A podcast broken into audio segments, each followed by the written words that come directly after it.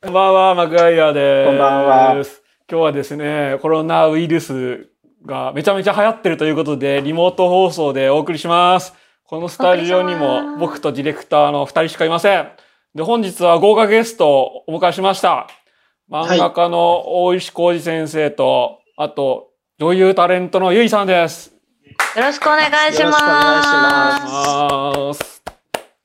大丈夫ですか？すいません。初めてお二方には番組に出ていただくんですけども、ちょっとリモートでしかできない状況になりまして、えーいろいろそうです、あ至らぬ点もあると思うんですけど、よろしくお願いします。はい。よろしくお願いします。よろしくお願いします大。丈夫かなで、皆さんあれですよね、ニコ生のコメントを見れてるんですよね。見てます。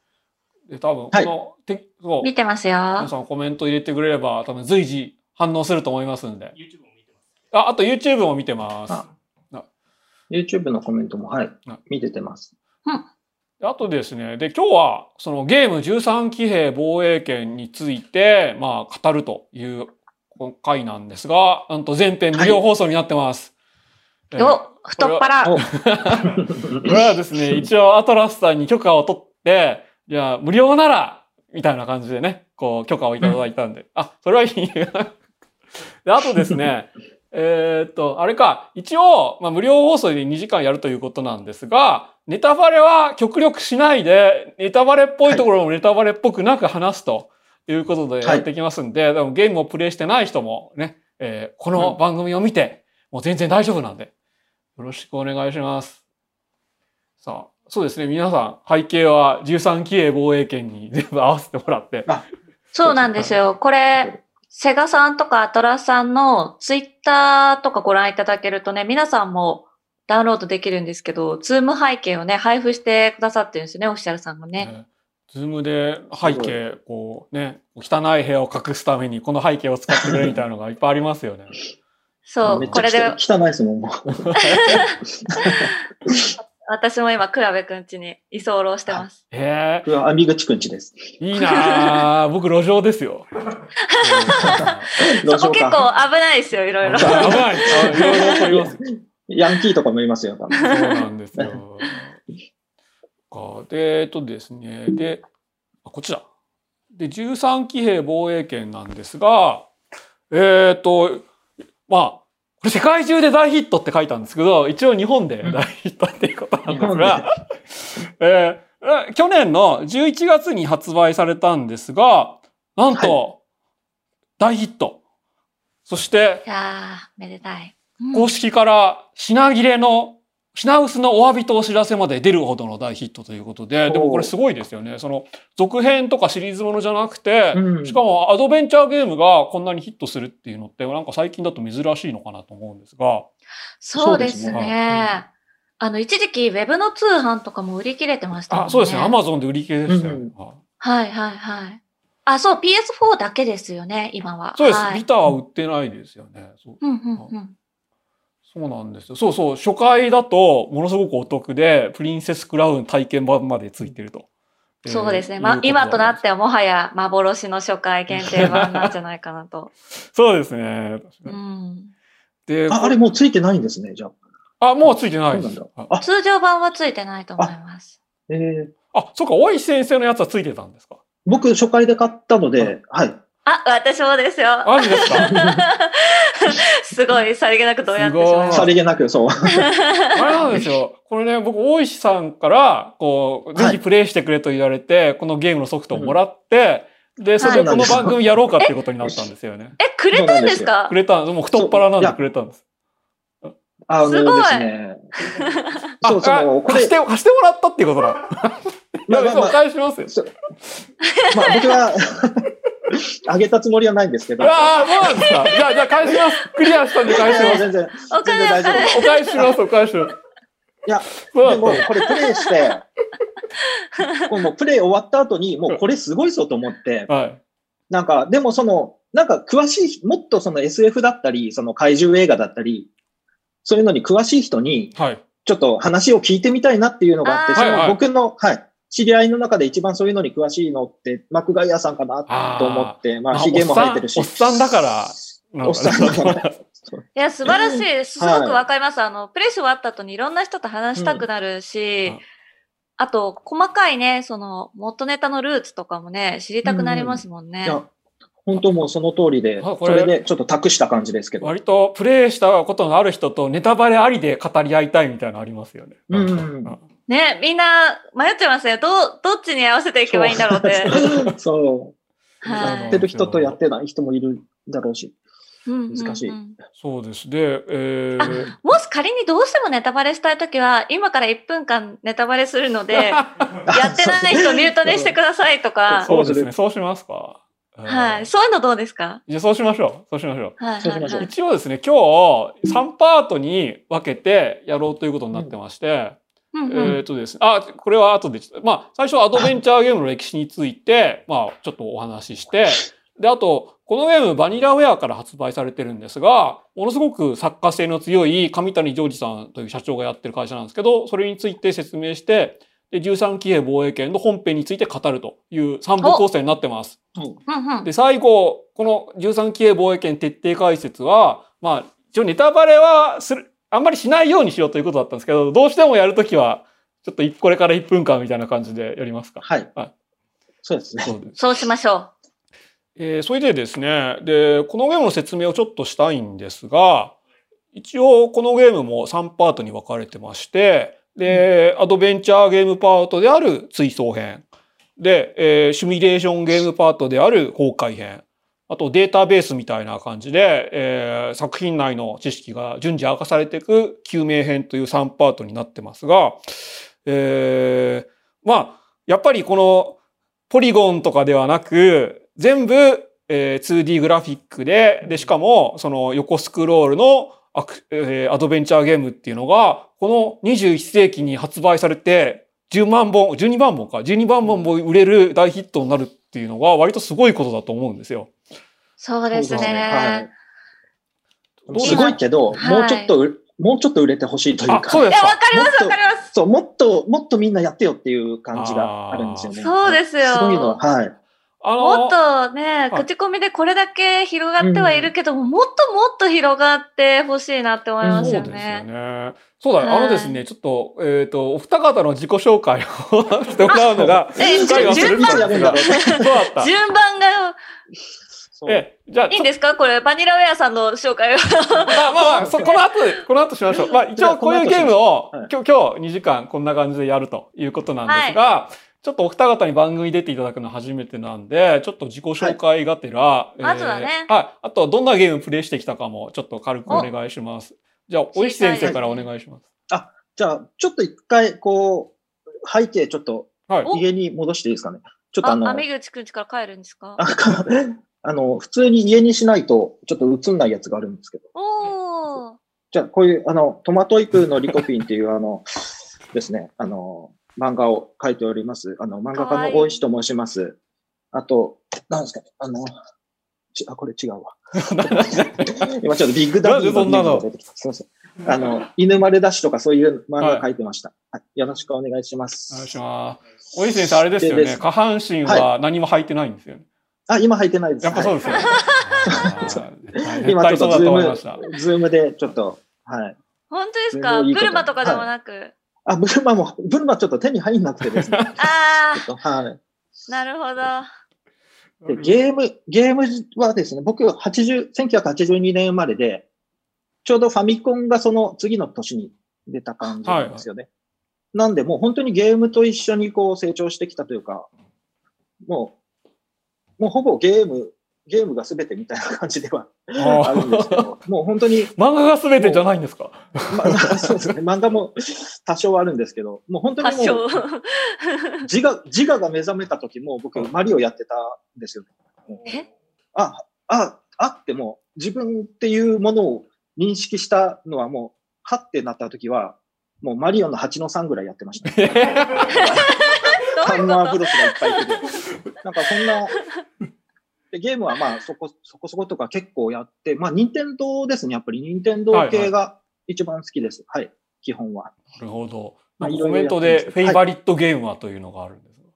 フェイバリットマザーですかね。ああ、なるほど。マザーシリーズ。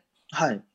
もうすごく影響を受けてて。うんそうですよ。なんか、大石先生、ツイートで、はい。あの、ミニハードを紹介したときに、はい、もうしっかり堀井雄二サインの店に開かせたりしたじゃない、そうですね。あの、ドラクエもちょっと一度お会いさせていただいたときに、こう、サインいただいたんで、ちょっと自慢しようと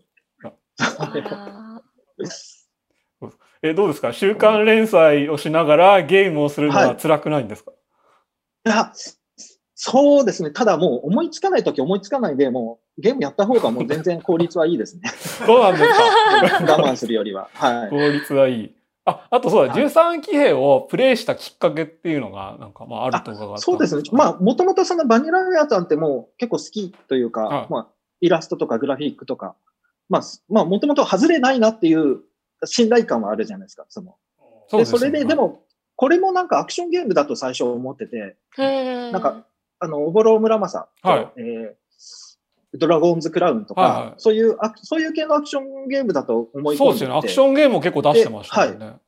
で、もともとそういうアクションゲームすごく好きなので、ただもう情報が出てくるたびに、あれちょっと違うなっていうのはあったんですけど、うん、そうですね。でも、まあ、すぐ発売ですぐは買ってなかったんですけど、やっぱり周りのこう評判というか、口コミがすごくて、まあ、編集部とかもなんか、すごい褒めてる人も何人かいて。あ、そうなんですね。お漫画界でも、はい、漫画界隈でも結構、こう、話題にはなってるのかなと思いまして。えー、そうですね。この、まあ、これはやっとかないとっていう。このゲーム、アニメっていうよりも、割と少女漫画の要素が多いですよね。多いです。少少年漫画というよりは少女漫画ですね。そうですよね。なんかやっぱり人の気持ちの流れとか。そうそう。うん、そう、だからなんか漫画の編集者が結構こうやっといった方がいいっていうのもすごくよくわかるんですよ。そうですね。はい。と思います。うん、なるほど。あ、じゃあすいません。ゆいさんお願いします。はい。えー、皆さん、はじめまして、ゆいと申します。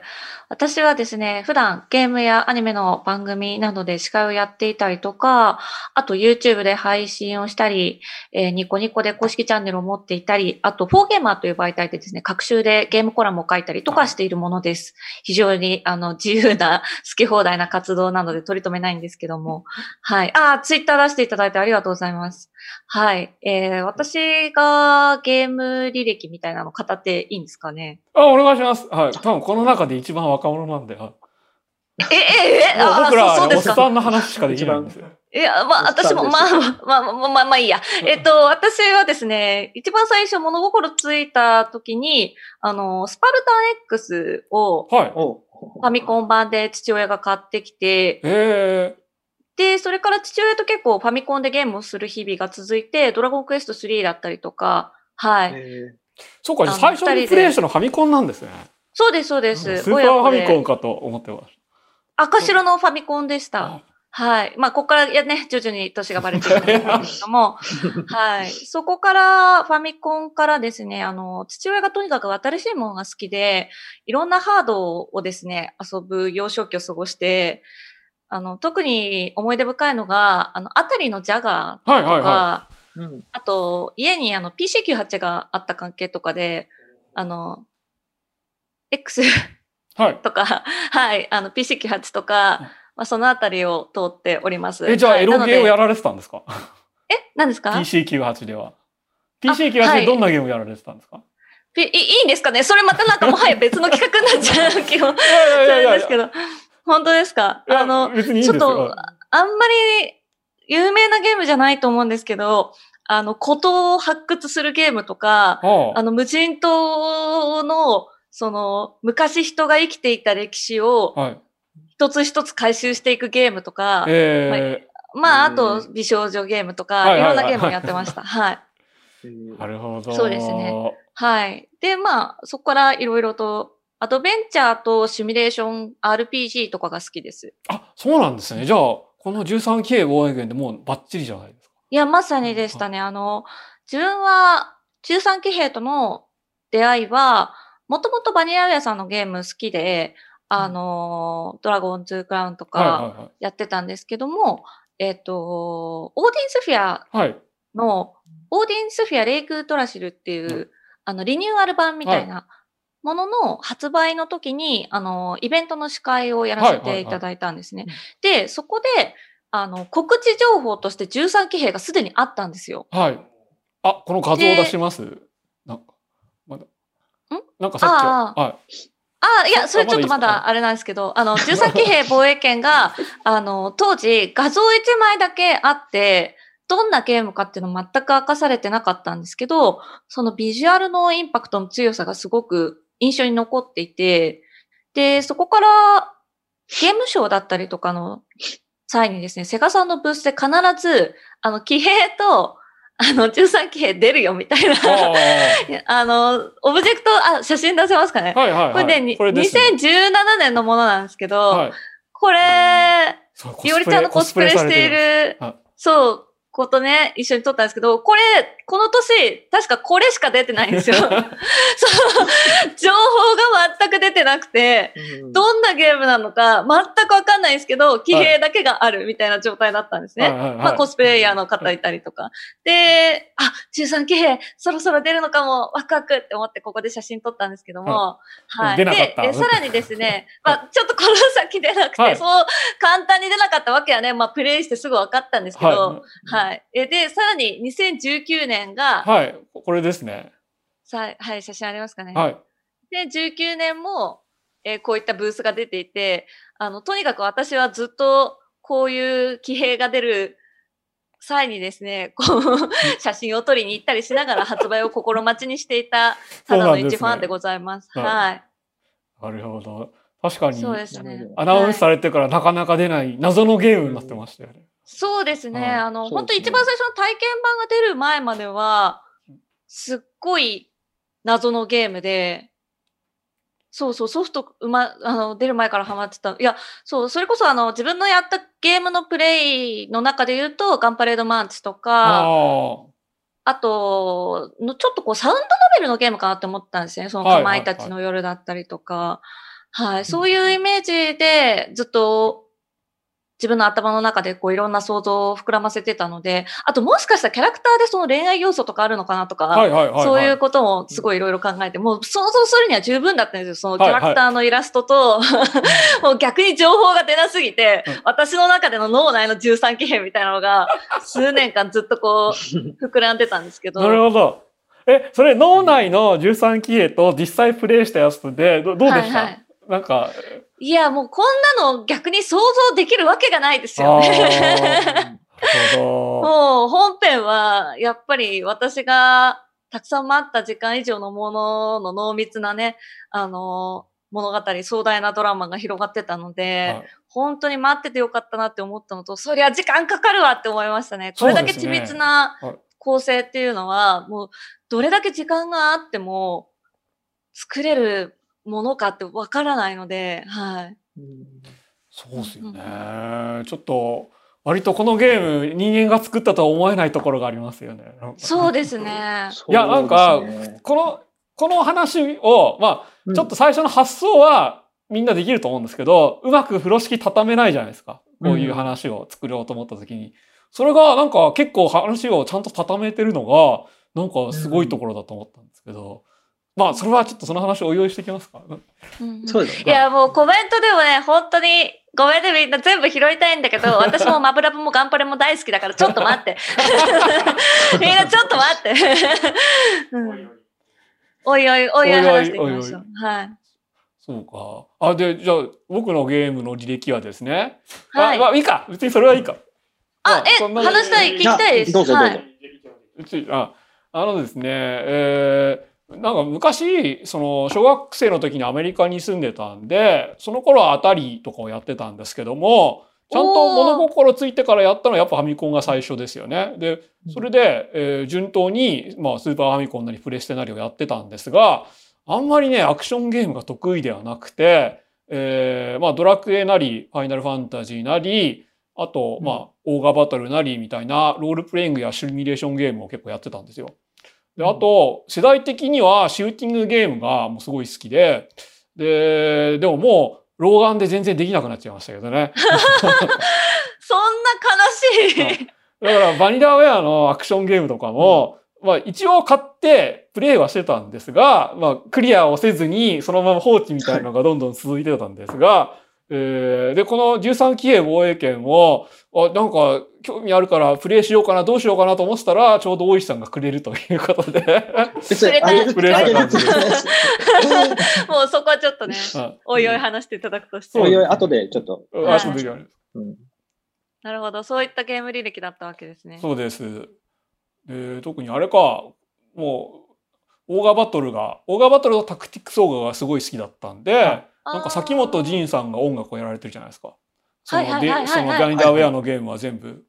だからそらそこら辺からも、なんか割とつ、こうつな、なんだっけ、馴染みがあったんですけど、なんかまさかアクションゲームじゃなくてアドベンチャーだとは思わなかったですね。うんそうですよね。かなりその、はい。公にされてる情報からだとこういうゲームって想像しがたいですよね。そうですねんじゃあちょっしかもと、横スクロールの 2D のアドベンチャーってやっぱり斬新というか、はい。と思うんですけどね。はい。ちょっとその話からはも持ってきますか？あそうですねちょっとね、ここの話を進めましょう。ちょっとアドベンチャーゲームの歴史について、えーはいこのゲーム説明しないと、そうですね。えーい先ほどの本筋に戻ってきましょう。はいはい。あれなんですよ。その、横スクロールのアクションゲームって、今ではもうほとんど見かけなくなったんですけど、昔一大ジャンルとして一応あったんですよね。特にアメリカでは。うんで、例えばどんな例えばですす、ね、PC エンジンでルームっていうゲームがあったんですけど。ありましたね。はいあれって、ほとんどこれと、まあ、似たようなゲームシステムじゃないですか。はいはいはい。てか、ゆいさんよくご存知ですね。なんか俺、ルームの話して、知ってる人あったの、ゆいさん初めてですよ。いやいやいやいや、僕知らない名作です、名作全然です。今どうしたって遊べないかもしれないですけど。そうなんですよ。はい。へー英語版はなんかね、えー公式が配布してるらしいんですけど、日本語はちょっと難しいんですよね。で、もともとあれ、ルーカスアーツがその開発してて、インディ・ジョーンズのゲームとかを同じシステムで出してたんですけど、なんかその、ちょっと映画みたいになるじゃないですか。ス横スクロールのアクション、はいあアベドベンチャーゲームって、はい。えーそういう発想から来たと思うんですが、その、あれか、あと、夕闇通り探検隊ってああ。懐かしい。これも今入手困難な。そうです。入手困難なやつばっかりなんですけど。スーパーファミコンですねうんあれ？あれ、あれプレイステーション、ね、プレイステーションはい。なんだっけ、その、トワイライトシンドロームとか、クロックタワーとかがスーパーファミコンであって、で、その後プレステで続編ができて、えーすごく、えーでも知る人ぞ知るヒットなのかなやっぱり、もうちょっとこの系列途絶えちゃいましたもんね。あの、カルト的な人気を誇る、はい今では入手困難のソフトたちって感じですよね。そうですね。はいそうなんですよ。あ、コメントでいっぱい出てる。そうなんで、ちょっとそこら辺を順に説明していきたいと思うんですけど、一応これがですね、アドベンチャーゲームの定義というやつで、こう、えーウィキペディアから拾ってきたんですが、まあ テキストやグラフィックスでプレイヤーの状況が提示されると。さらに、まあ、うんえーなんか入力することで冒険を進めていくという形なんですが、まあ、そのアクションゲームとの違いというのは、まず反射神経を必要としないと。で、さらに、ロールプレイングやシミュレーションゲームの違いとしては、主人公の能力、まあ、ヒットポイントとかですよね。それを表す数値が画面上に存在しないということにされてますが、結構アクションゲームとか、ロールプレイングとかと割と融合したりしてますよね。えーそうですね。何かとこう、組み合わさることが多いですよね。うんうん。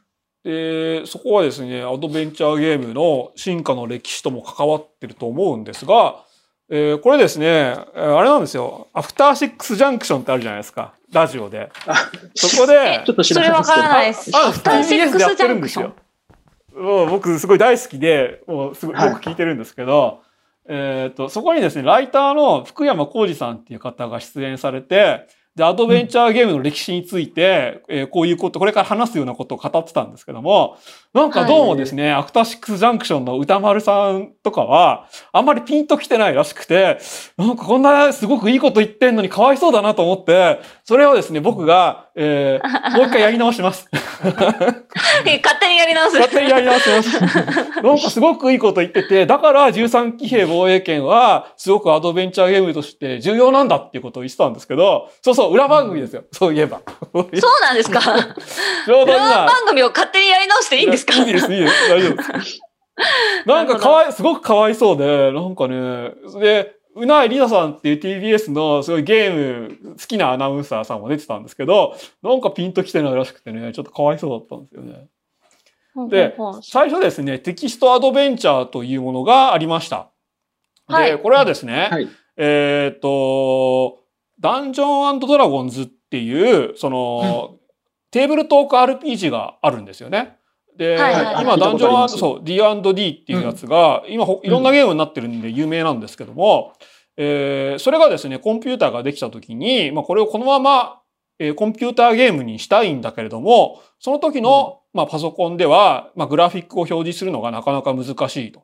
いうことで、えーテキストだけの、テキストだけの、しかもアドベンチャーゲームとして、えーできたのが、まあ、このコロスタルケイブアドベンチャーです。で、この頃はですね、その、ゲーム専用機っていうのもないし、パソコンっていうのもなくて、あー。でなんか企業とか大学に勤めてる研究者が、その余暇に業務用のコンピューターでゲームを作ってて、それを、だからディスク、ディスクにして周りにばらまいたりとかしてたんですよ。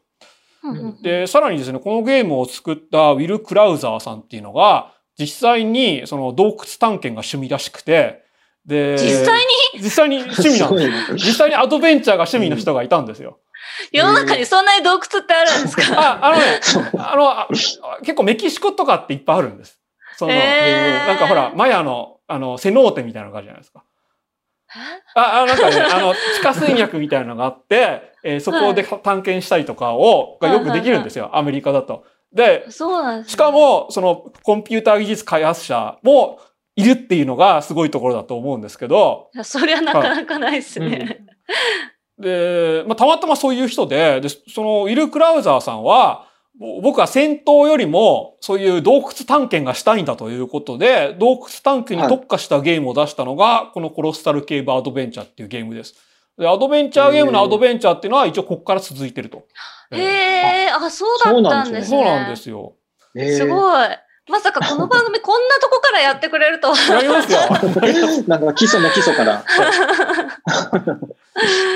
ただですね、ええーで、これに一応、まあ、それが進化してゾークっていうゲームにはなったりしたんですが、えー一応これにですね、グラフィックもつけたいということで、文字だけだとなかなか辛いということで、えーグラフィックをつけたアドベンチャーゲームっていうのがその後順次発売されましたが、えーこの頃のアドベンチャーゲームは結構めんどくさいのは、そのコマンドをその自分で打ってたんですよね。その、うんうん。ー。風呂入るっていうのを、その、キーボードで打つと、実際に風呂に入うる、みたいな感じだった。うんで、あの、ビッグっていう映画ご覧になったことあります？あ、いえ。あ、ないですか？すいません。そうですね。これ、はいおっさんしか見てないですよね。なんか、トム・ハンおっクスがさんですけ、ど。うんあ、トム・ハンクスが出た映画で、若い頃出た映画で、ビッグっていう映画があって、その、子供が、いきなり、その、は、なんだっけ、サーカス団の魔法で、えー大人になって、えー大人になった後、おもちゃ会社に就職して、子供の発想を活かして、バンバン、その、えーヒットおもちゃを出していくみたいな、えーす話だったんですけど、その時にですね、この子供が、その、パソコンゲームをやってたんですけど、それがちょうど、このテキスト入力型のパソコンゲームだったんですよ。へえ。だから、なんか氷の。はい氷の剣を使うみたいなのがあって、で、えー結構ね、で、その時、確かね、ビッグって80年代後半の映画だったんですけども、うん。その時にこうテキストを入力するのってなかなかなかったんで、すごくし、なんかね、意外で覚えてますね。で、それでですね、でもただそのビッグに出てるゲームは、いかにもなその時期のアドベンチャーゲームなんですけども、この映画のビッグのためにオリジナルで作ったゲームらしくて、なんかね、英語で検索すると、ビッグのゲームやりたいやりたいみたいな人がね、いっぱい出たりとかして、でそこら辺面白いんですけど、ちょっとでもそれって、今思うと大変じゃないですか。色いちいち入力するのが。そうです。それこそスペル間違ってたらどうなるんだろうとか。あ、もう何も進まないですよ。あだからですね。じゃあもうあらかじめ決まった、ど、ど、何かの単語を入力しないといけそうです、ないってことそうです。えーだからですへね、ーその頃攻略するときは、辞書を片手に、その、し辞書に載ってる単語を総当たりで打ち込むみたいなのが、まあ、普通にやったりとかしてたんです。あーえそっか。で、あれなんですよ。それでですね、パソコン版の、あ、で、で、そこからコマンド選択方式っていうのができるんですけども、パソコン版のポートピア連続殺人事件は、このテキスト入力方式だったんです。ああ、ああまりにも有名な、有名な。ポートピア連続殺人ファミコン版ですね。ねはい。ちょっとあの、ネタバレでこう、はいなるかもしれないですけど。やったことない人もね。ね、みんな犯人知ってるっていうね。犯人知ってるっていう。でもね、今、ポートピア連続殺人事件でググると横に出てきますからね。サジェストで。そうそう。犯人は。で、えーこれは堀井雄二さんがココマンド選択方式をアドベンチャーゲームで発明した最初の人だと、まあ一応言われてます。はい、そうですね。はいうんエニックス時代ですね。そうですね。まあパソコン版のオホーツクに消ゆが最初だったんですけど、そうですよね。エニックスかな。あで、これが、まああまりにも結構良かったんで、ポットファミコン版にポットピア連続殺人事件を移植するときはコマンド入力方式にしたんですけど、えーそうするとですね、コマンド総当たりプレイっていうのがあるじゃないですか。その、うん。全然話がよくわかんなくても、上から順にコマンドを入力していけば、まあ、すぐにクリアできると。えーいうのがもう絶対予想されて、えーこのコマンド選択方式のアドベンチャーゲームというのは、このコマンド総当たりプレイにどう対抗するかっていう歴史でもあったと思います。えー。だからファミコン版ではですね、3D ダンジョンとか、そのグラフィックのどこをそのポイントするかで、えー進めるみたいなのがあって、この時代からもすでにコマンド総当たりプレイをなんとか回避しようという、えまあ、仕組みがありましたし、あの、有名な犯人も、結局これって、その、アクロイド殺しっていうのがあるじゃないですか。その、有名なミステリーの、そうんの、一つとして。えーもう、もう俺、なんとしても、あの、カタカナ2文字は言わないようにしてますよ。で、そうですね。そうです。ネタバレなんでねそうです。で、このし犯人っていう仕組みも、その、推理小説では一応禁じ手とされてたものを、このアドベンチャーゲームでやるということで、うん。えー一つのサプライズをやろうとしたと思うんですよね。そうしない、と、このアドベンチャーゲームっていうのがまあ全然新しくならないからということで、うん。もうこの80年代初期からそういう戦いがまああったんだと、えー思います。うん。で、次に、で、それでですね、日本ではそういうポートピア連続殺人事件みたいな一人称コマンド選択のゲームが流行ってたんですが、そのアメリカでは横スクロール三人称視点のゲーム、まあ、ちょうど13期兵防衛権みたいなアドベンチャーゲームが、えーかなり流行ってました。まあキングズクエストとか、さっきコメントでもあったミシシッピ殺人事件とかがそうで、ミシシッピ殺人事件はファミコンにも確か移植されましたね。出てますね。はいさすが、さすがよく知ってる。すいません。いやいやいや、すみませんじゃないですよ。だってこれ、僕同世代に行っても全然知らないとかいう人多いですもん。ああ、うんいや、あのーアドベンチャーゲームは好きなんですよ。まあ、この先の方が多分私プレイしてるのが多いと思うんですけど、この歴史がどこまでこう続くのかわからないですけども、はい。でこの後もっとプレイしてるの出てきそうな気がしああ、ます。絶対そうですよ。で、キングスクエストも。ファミコン探偵クラブとか、多分その辺からはやってますけど。あああ、はいいいですね。後ろに立つ少女も好きそう、そうそうですね。しはい。あの。昔話のうん鬼ヶ島とか。ああ、ディスクレイトやつですよね。確かにそうですね。そこからぐらいかなって思うんですけど。そうです。で、その、そうだ、うんあの、ディスクシステムでリンクの冒険ってあったじゃないですか。ありましたはいね。2作目で。まあ最初。あ、2作目か、あれ。そっかあそっか。で、あれ、あれから戦闘を取ったら完全にアドベンチャーゲームになると思うんですけど、なんか、はいだからアクションゲームとアドベンチャーゲームって、ちょっとまあ、すごくシステム的には似てるゲームだと思うんですよね。うん。で、だからですね、日本ではそんなには、あ、で、あともう一つか。で、それでですね、さっき話に出たルームとか、あとインディ・ジョーンズのですね、その、映画化されなかった脚本っていうのがあるんですよ。うんで、えーこれはですね、なんだっけ、確か最後の聖戦っていう3作目があったじゃないですか。最後の聖戦と、このフェイト・オブ・アトランティスのどっちを映画化しようっていう時に、まあ、その、次点とされた脚本があったんですが、それを元にして、ルームと同じようなシステムでのゲームっていうのができました。で、えーあともう一つ別の流れとして、マウスを使って特定の、えーところをクリックすると進むゲームっていうのがありまして、まあそれがディジャブとかマンホールとかミストとかなんですけど、えーうんそれと、えー横スクロールのアドベンチャーゲームが組み合わさったのが、ルームとか、このインディアナ・ジョーンズ、フェイト・オブ・アトランティスだとお考えください。確かこれ FM タウンズで出てましたね。で、それでですね、その頂点がミストで、ミストは今でも結構プレイしやすいと思うんですけど、うんその、ラブプラスってありましたよね。はい。はい。あれって、このポイントクリックアドベンチャーの最新型だと思うんですよ。その、とマウスは使わない言いますとと言いますつまりですね、画面のどっかをクリックしたり、うんまあクリックって触るってことじゃないですか。はい。そうすると、まあ反応が起こる。はいそれでゲームを進める。で、それってラブプラスじゃないですか。う、お、まお、そうまあ確かにラプラスもね、あの、彼女にタッチしないといけないですよね。そうです。で、こう、攻略という意味でも、まそうです。そうです。攻略するわけですよね。あーなるほあ。ど確かにマウスを、で、画面のどっかをクリックして、で、お話を進めると。で、つまり、まあ、僕と彼女との物語が進むっていうのがラブプラスだと思うんですよね。だから、ここで、しかもそれって突然変異的に蘇ったっていうよりも、その、マウスの代わりに、まあ、タッチパッドっていうシステムがついたことで、こういうのができてきたと思うんですけど、えーで割とこの画面のどこかをこうタッチして進めるっていうのが、えーこういうふうにこう蘇るっていうこともあるんだなと、僕はその時思いました。そうですかね。はい。独自の解釈でやった独自の解釈なるほど。は いまあ、そう、そう思います。はい。だからこれ、一度です いいね。ですか、おじさん。それ。大丈夫ですか？もうなるほどと思いました。そうです。つまり一度途絶えた流れが、こういう形で復活するっていうのが、特にアドベンチャーゲームではよくあるんだなと、えー思いまして、で、はいあと、さっきですね、ちょっと話に出た夕闇通り探検隊とか、まあ、クロックタワーみたいなのが、その日本では少ないんだけれども、まあ、横スクロールで作る、進む三人称してのアドベンチャーゲームだと思います。ただ、夕闇通り探検隊は確か実写取り込みでやってたんですよね。あえ、ー実写ありますね。そうですよはい。ね。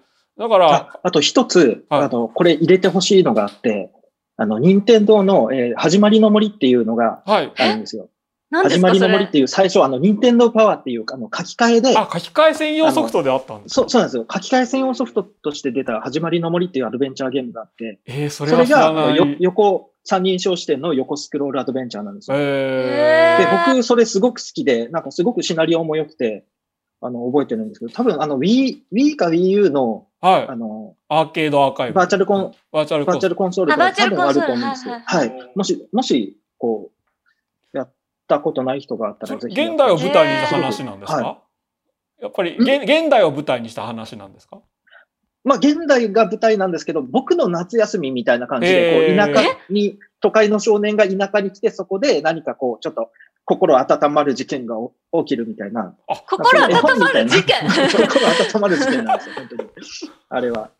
あれそうなんだやった時、本当に、良質ない本を読んだ時みたいな。へえはい。気になる。こう知る人ぞ知るだと思うんですけどねで。も今 Wii U じゃないとプレイできないですよね、きっと。Wii U かな多分。なるほど。うん。いいですね。なんか、これ勝手に入れていいんだったら私もはい入れていいですか、あぜひぜひ。いや僕のお気に入りは七つ風の島物語なんですけど、ななんかゆいさんはあるんですか？ねありましたね。はいああ、どうなんだろう。これでもちょっと時代的にもうちょい先かな？えっと、私、ケムコ三部作がすごい好きで、デジャブとか。はいはいはい。はい。あの、やっぱりアドベンチャーを語る上で、あそこの3つは欠かせない気がするんですけども、シャドウゲートと悪魔の招待状うんかな、それで確かケムコ三部作になる。ええ詳しいもう、さすがじゃないですか。俺、それ全然わかんないよ。あの、かなりアドベンチャーゲームとしては硬派なので、うんはい。今、なかなかあの、プレイする手段が限られた。それってあれですよね。移植、移植作っていうか、もともとアメリカで作られたやつですか？そうです、そうです、そうです。そはいれのローカライズかな確か。はい。うんなるほど。まあそうなんですよ。ちょっとね、日本産ではあんまり少なくて、しかも、その 2D グラフィックでやってるっていうのも結構少なくなってきて、だからこの流れはちょっと絶滅しちゃうんですよね。えー夕闇通り探検隊も、この後、うんプレステでトワライトシンドロームの続編とかに繋がっていくんですけど、まあうん。なんか実写だったり 3DCG とかになったりしてます。でえー一方でですね、このアドベンチャーゲームのグラフィックを強化すれば、まあ、映画に負けない作品になるんじゃないかというような流れもありました。このスーパーファミコン末期、まあファミコンか、ファミコン末期に出て、これもそっか、スーパーファミコンで、ニンテンドーパワーで移植されたのかな。その、メタルスレイダーグローリーとか、あと、あ秀夫、はい、小島秀夫でおなじみのスナッチャーとかも SF アドベンチャーとして有名ですよね。はいはい。このあたりになるとね、あの、ハードもプレイステーションだったりとかになってきますよね。そうですね。うんで、さっき名前の上がったヤルドラとかシュタインズゲートは全部アニメでやろうとしたやつです。やるドラが私大好きで、ダブルキャスはトに出会ったことで、だいぶ人生狂いましたね。人生が狂ったそんんですか？な 狂わせ、狂わせるやつだったんですか？はい。ヤルドラでも有名でしたよね、なんかね。はい、好きでしたね。私、しかもダブルキャストトイザラスで買ったんですよ。いいじゃないですか。中学校1年生の時に。あんな衝撃的なゲームがトイザラスに売ってるっていう。え、でも僕コンビニで、なんだっけ、サンザンパギータか？サンパギータかな？あ、サンパギータもいいですよあね。あれはちょっとびっくりしましたよ。なんかビジュアルもおしゃれでしたもんね、あれ。おしゃれ、おしゃれなのかな？そうで衝撃でしたよ。うん。あの、ね、ダブルキャストは、あの、なでしこの方のアニメーターのキャラデザーだったりとかで、佐藤、佐すごい藤なんだっけ？ゲームだと新鮮な感じでしたよね。うんあ、そうだね。今だと Z してつき、つき、うん、つくかもしれない。あうんそうですね。サンパギータは確か四郎正宗キャラデザみたいな感じでしたが、うん話が四郎正宗が書くものとは程遠い感じで、うんすごく面白かったですね。そう。で、あと、アローン・イン・タダークは、その 3DCG で、で、しかもこれクトゥールフものだったんですよね、なんか。あへそれで、まあ、ホラーでアドベンチャーゲームを、その 3DCG でやるという一番最初のやつで、この後のヘビーレインとかデトロイト・ビカム・ヒューマンに、まあ、うん繋がっていく流れが、まあ、最初は海外から起こったというのがあります。ーで、えーつまりその海外のゲームは映画みたいな三人称視点ゲームで、で、うん日本のゲーアドベンチャーゲームは、まあ、えーアニメで全編進むか、もしくは一人称で進むという形が、えー多かったと思います。で、テキストノビルも結構流行りましたよね。かまいたちの夜とはいか、、そうです。街とか。そうですそうですあ出ちゃった。いやいや、ちょっとその話をぜひしたいんですけど、そうですテキストノベルも同時期に流行ったんですが、この時、これはもう、はい。ほぼやってますね。あーやっぱり私そうなんですねもほぼやってます ほぼやっね。てる。で、これ、あのただ、90年代ぐらいだと思うんですけど、この時期にアクションゲームの、アアドベンチャーゲームの進化が起こったと思うんですよ。はいはいはい。シナリオ分岐複数視点周回プレイ前提。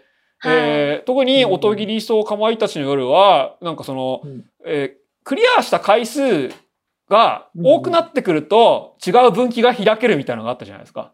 あれ衝撃的でしたね。そのメインの事件を解決したら、は全然犯人が違う事件が出てくるっていう。で、キャラクターも全く性格が変わるみたいな、そい。の。いわゆるパラレルワールドみたいなところに飛ぶっていうのがすごい新鮮でしたね。そうですそれって周回プレイを前提としてるじゃないですか。うんうんうんうんうん。で、今まで俺周回プレイを前提としたゲームって、まあエロゲーしかなかったと思うんですよ。そうですよね。うん。まあ確かに。そう。まあそれがこの U バーストエラーとか、この U のとかなんですけど、イフバストエラーもエロゲーだと思うんですけどね。はい。そうですね。そうそうです。そうですそう、でもセガサターンでこれ出てて、あの、まだ18歳じゃなかったんで買えなかったんですよ。ああ、めっちゃ欲しいなとか思ってて。どうにか買えあないから、の、そう。ね18金だったから。はい18金の要素の中で、18金を抜いたものがドリームキャストとかでね、はい。発売されてましたよね、よくそうね。はい。私もあの、電撃ジーズマガジンとかで、あ、これはエロか、あ、これは、これは大丈夫なのかってえ、言って、さん、電撃ジーズマガジン買ってたんですか？買ってました、買ってました。電撃系いっぱい出てましたもんね、あの頃。そうですか。ね。うんそああれ、ジーズこであの、マガジンって女子が買うものなんですか？私はあの、シスタープリンセス、あの？うん、なんだろう、一番最初はときめきメモリアルをやればモテると思ったんですよ。ああ、ああ、それは男の気持ちが分かって。そうです。あの、はいときめきメモリアルで女の子が、こういう動作、こういう仕草、こういう口調だったら、こう男の子がキュンってくるっていうのを、男の子視点で学べば、モテるって思って、はい、はい。そこでときメモを、もう夏休み中ずーっとやってたんですよ。あ、え、そはい。れ実際効果ありました？え全くなかったです けど。でもだって、一緒に帰って、はあの、友達に噂されると恥ずかしいしって言われたらもう嫌いになりますよ、僕。いやいや、でもね、あのやっぱしおりはちゃんと、教訓になるところあって、あれはやっぱ自分の価値を高めあいるっていう。つ性格悪くないですか？ちゃんとあの、しおりはブランディングができてるんですよね、自分のね。うんそのキャラあの中で。なるほど学校一の美少女という。そうそうそうそう、そういうキムタクみたいなもんんですね。その、そうです、そうです、そうです、そうです、そう。そうなんですよ。そ こからだんだん、他にああいう美少女ゲームってあるのかなって思って、あの、ジーズマガジンを買っていくうちに、はいはどんどんどんどんおかしくなってしまって、おかしくなってしまって。最終的に、あの、シスタープリンセスとか、まあ、エアーとかカノンとか、はいはいはい。あ、そうですね。はい、この時期そういうのあトゥーハートとか、まあ、同級生、下級生、うんぬんからどんどん飛び越えていってしまって、はい。まあ、そこから、ここから先はちょっとこの番組内で話すと不適切かもしれないので、ちょっとまた別の機会にお話しましょう。でもやっぱりアドベンチャーとして、はい。そうの、ん。周回前提っていうものの楽しみはそこで教わりました。あうん。あ、あそうですよね。そうですね。いやその、まあでも、で、なんかですね、これやっていくと、その違う視点から同じ物語を、あまあ、同じ、はえー場所で、えー違う視点でプレイすることで、全然違う話になったりとかするじゃないですか。うんうんうんで、結局それって、なんかもう映画の羅生門みたいな、その、楽しみだと思うんですけど、でもそういうのって、その、やっぱりゲームならではじゃないですか。その、こういうのを、同じ魅力を、その、映画とか小説でやるのって、すごく難しいと思うんですよね。うんうんええ。うんうん。だからここで、そのアドベンチャーゲームは進化したと思いまして、うん。つまり、このループものとかを、そのお話にこれで取り入れると、またなんか、またちょっと、こう、ゲームでしかできないことがあると思うんですよ。特に、言うのとかそうでしたよね。その、ああと、シュタインズゲートとかも、もうそうです。はいはいはいはい。もう全くそんな感じですね。その、パラレルワールドへの移動とか、なんか、うん。世界を変えるシステムみたいなのがどっかにあって、で、うんそれと登場人物が絡むっていうのが、自分がループもの前提のゲームをプレイしてるっていうのと、その、すごくシンクロして、えーつまりこれはプレイヤーを物語にどうにかして取り込もうっていうことだと思うんですけど、えーその結果として、こうゲームでしか語れない物語っていうのがもうできてきたと思うんです。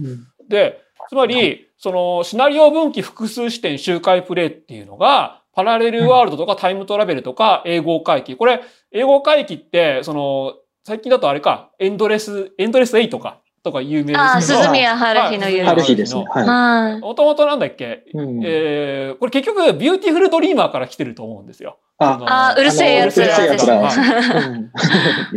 だから、これが、えっ、と、シュタインズゲートとかになって、またシュタインズゲートがアニメ化されるっていうのは、割とこう一周回ったみたいな形があると思うんですけど、あとあれか、でもこれは、えーっと、世界中にこういう話あって、恋はデジャブとかが有名ですよね。なんだっけっ恋は出ちゃう。ていうね、洋画があるんです。あの、はいはいはい。ハロルド・ライミスっていうゴーストバスターズの一人が撮った映画があるんですよ。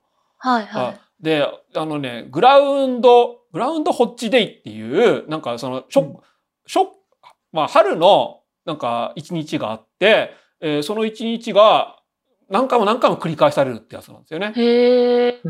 で、何回も何回も繰り返されるんで、えーちょっといいなって思ってた女の子を、えーセックスできる、みたいな話ですね。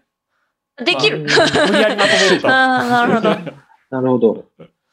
で、そういうのと、この周回プレイ前提のゲームを組み合わせ、あ、そうか、X ファイルとかでもそう確かにありましたね。X ファイルとか、あと、スタートレックとかでもこういう話いっぱいあって、うん。で、そういうのをゲームでやると、なんかゲームでしかできないものが出来上がると。で、結局これはタイムリープっていうよりも、その、時系列シャッフルされた話にも結構共通するんですけどそうそういう話をやると、断片的な物語しか語られてないのにもかかわらず、まあ、プレイヤーもしくは視聴者が、その、うん。それ以外の部分を絶対想像するじゃないですか。そうですよね。その行間を読むことを自然とプレイヤーがしちゃいますよね。で行間を読む。むように、その、特にループの最後の方、最後の方というか後の方は、行間を読むような構成にしないと、絶対かったるくなっちゃいますよね。で、そうするとですね、その、プレイヤーももしくは視聴者の、その、牽引力っていうか、そのお話、まあゲームなり映画なりへの没没頭がどんどんどんどん進んでいくことになると思うんですよ。そうですはいね。どんどんこう、没入感が回していくってことですよね。うん。で、これですね、その13期で防衛権も、うんこれ、ループものを一応取ってる。まあ、本当はループものじゃないんですけど。なんか、まあ、でも、最初ですね、そのタランティーノの映画みたいな時系列シャッフルみたいなのと、ループものっていうのは実は同じで、で、この、なんか、上谷さんがちょっとインタビューで言ってたのは、タイムリープなどのループものは、その構造自体に読み手の牽引力を備えているので、えー、カレーのルーみたいなものでどう作ってもある程度美味しくなるみたいなことを言ってて、で、これって、えー、このアドベンチャーゲームでのループものの魅力っていうのを、まあ、そのまま言い当ててるなと思ったんですよね。うん、で、そのタイムリープと時系列シャッフルは、実は構造的には同じことであるっていうのを、ここで案に示してて、で、実際13騎兵防衛権ってそういう話になってるじゃないですか。ちょっとね。まあそうですね。これが、まあちょっとすごいなと思いました。うん、で、えー、うん、こういうような進化を、えー、経てって、アドベンチャーゲームは最最先端ではないけれども、一応不滅なジャンルになってます。うん、その、ときめも逆転裁判、あとフェイトやシュタインズゲートみたいな、その、大体どの時代でも、その、開発力がなくても、プランナーとかシナリオライターのセンスで新しいものができるということで、うん、えー、割と、えー、5年とか10年ごとに新しいアドベンチャーゲームが出てヒットしてアニメ化されて違うジャンルに、うん、えー、拡大していくみたいなのがありますね。えー、うん、まあ、今、フェイトグランドオーダーの元のゲームがアドベンチャーゲームって知ってる人ってそんなにいないかもしれないんですが、その、はい、このフェイトやスタインズゲートも、このアドベンチャーゲーム発っていうのも、割とすごいことなんじゃないかと思います。で、えー、マブラヴも有名、マブラヴあれじゃないですか、その進撃の巨人の作者が、マブラヴを見て、マブラヴをプレイして、進撃の巨人を書こうと思ったみたいな感じで、そういう。はい。ちょっと有名ですよね。はいで、あと、ちょっとここで一番マイナーなゲームは DT ローズ、ローズ・オブ・ゲノムズっていう、これゲームボーイのゲームなんですけど、へアドベンチャー。知らないです。はい。これだけわからない。これですね、すごくマイナーなゲームで、全くヒットしなかったんです。これカードバトルとアドベンチャーゲームと、あとデータベースを組み合わせたようなやつで、で、うん、まあ、HT、まあ、あれだな、ウィキペディアみたいな感じで、その、うん、ゲーム進めていくと、13期兵防衛権と同じで、データベースの方がどんどんどんどん更新されていくんですよ。で、そのデータベースの方も、そのキーワードをクリックすると、またその専門用語についての、まあ、ウィキペディアみたいな辞典が、辞辞書みたいなのが出てきて、で、アドベンチャーゲームを、とカードバトルを、そのどんどん進めていくと、そのデータベースも更新されて、全体像がわかるみたいな感じで、これは上谷ジョさん意識してるかわかん、どうかわかんないんですけど、結構13系防衛権と似てるゲームかなと思って、ここにちょっと出しました。なるほど、えー、ゲームボーイのゲーム。そうです。はい。なんか、コメントで、遠藤正信ってあの、ゼビウスの方ですか？そうです。遠藤正信さんが、えー、ディレクターかプロデューサーかなんかで、シナリオは別の人が書いてるんですけど、そうです。あ、そうなんですね。はあ。すごい、やっぱ歴史ありますね、こうやっていろいろ振り返ると。そうなんですよ。えー、でも逆転裁判とかめちゃくちゃ面白かったですもんね。そうです、ね、いや、大好きですね、シリーズ通して。はい、逆転裁判って結構アドベンチャーゲームをもう一回復活させたような感じありません、うん、ああ。すごくキャッチーに、なんかキャラに寄せて、でだし、まあ絶対逆転裁判って総当たりプレイってできないように作ってあるじゃないですか。ああ、まあヒットポイントみたいなのがね、あったりとかもしますし、そもそも選択するっていうところが結構ゲームシステム的に工夫してますもんね。そうです、そうです。で、しかも、ちゃんとそのミステリーとして、このミステリーの話を、こう、そこまで理解しないとクリアできないように作られてるのがすごいし、逆転裁判いくつまでプレイしました、なんか結構。あ、私全部。あ、マジですか？大逆転裁判もやってます。あ、本当ですか、うん、え、逆転裁判4どうでした？あ、あの、あれ、しましたこの話。いや、ぜひ、ぜひしたい、ぜひしたい。でも僕はあり、ありですよ。ありですか私もありなんですよ。はい、あれ、あの、ほら、匠修さんが、うん、一応やった最後のシナリオじゃないですか。匠修さんのミドル、まあ、大逆転からはまた匠さんだと思うんですけど。そうです。そうですね。5、6が匠修さんだと思うんですけど。5、6だけ山崎さんですね。あと逆転検事もね。はい。え、なんか5、5から山崎さんじゃなかったですけ？ど、4? あ、5、5、6と、えっ、と、そうです。逆転検事が山崎さん。そうそう、そう、そうなんですけど、その4って、俺、匠修さんのミドルエイジクライシスが出てると思うんですよ。ちょちょっと、ミドルケージクライシスって何ですか、そもそも。つまり、あのですね、そのおっさんになると、もう自分の人生の先が見えちゃうわけです。はい。で、その、まあ、つまり自分が目標とし、まあ40、50ぐらいになると、その自分がこうやろうとしたことが、えー、どれだけできるかできないのかが分かってきて、うん、結構自殺する人みたいなのが多いんですよ。えー、辛い。そういう辛さが逆転裁判4には現れてると思うんです。あ、驚きくんとなるほどくんのその関係というか。でもどっちかというと逆に僕はそのやりたいことと、なんかこうやらなきゃいけないことのせめぎ合いの4かなとは思ってて。あそれも、それもあると思いますその会社からこうやってほしいって言われることと自分はこうやりたいみたいな、すごく戦ってるなっていう感は。陪審制度を入れろみたいな。あったんですけども。ただそのやっぱりその最後にこう、何投票するときにこう、さっと手手が出るとことか、ああいうのうまいなと思ったんですけど、その、ラミ、ラミロワさんの手が出るとことか、それは匠さんらしいなという。いいいや、わかりますよ。すごい。方のこういう細かい話できるのはめっちゃ嬉しいですね。細かいところはすごく好きなんですけど、はい、ただちょっと全体としてそのイケメン多めとか、何なんですかね、ちょっと売りたいみたいなのが強、強まってんのかなとはちょっとあって。うんね、やっぱり私、6をプレイして、驚きくんの存在っていうのが、やっとこう逆転裁判の中で、よりフィットしたんですよね。その6って、なるほどくんと驚きくんがちゃんと合流するっていうところが、すごく良かったなと思いましたね。そう、でもそれも別に、その、匠衆ではなく、匠衆のディレクション、ディレクションというかプロデュースではあるんですけども、一応違う人が書いたっていうことで、はい、なんかどどうなんだろうとかね、思ったりもしたんですよ。うん、そうですね。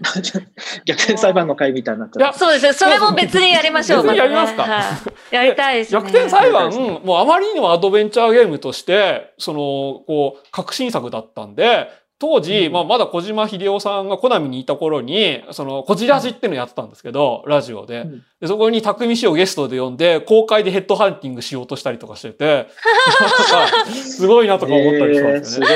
つまりアドベンチャー、そう、アドベンチャーゲームで革新作を作れる人って、もう、もう、もう数えるほどしかいなかったんですよ、この時期。で、小島秀夫もスナッチャーで出てきた人なんで、もう匠衆をもう、ちょっと、打ちこないみたいなことを公開で言ってて、すごく面白かったです。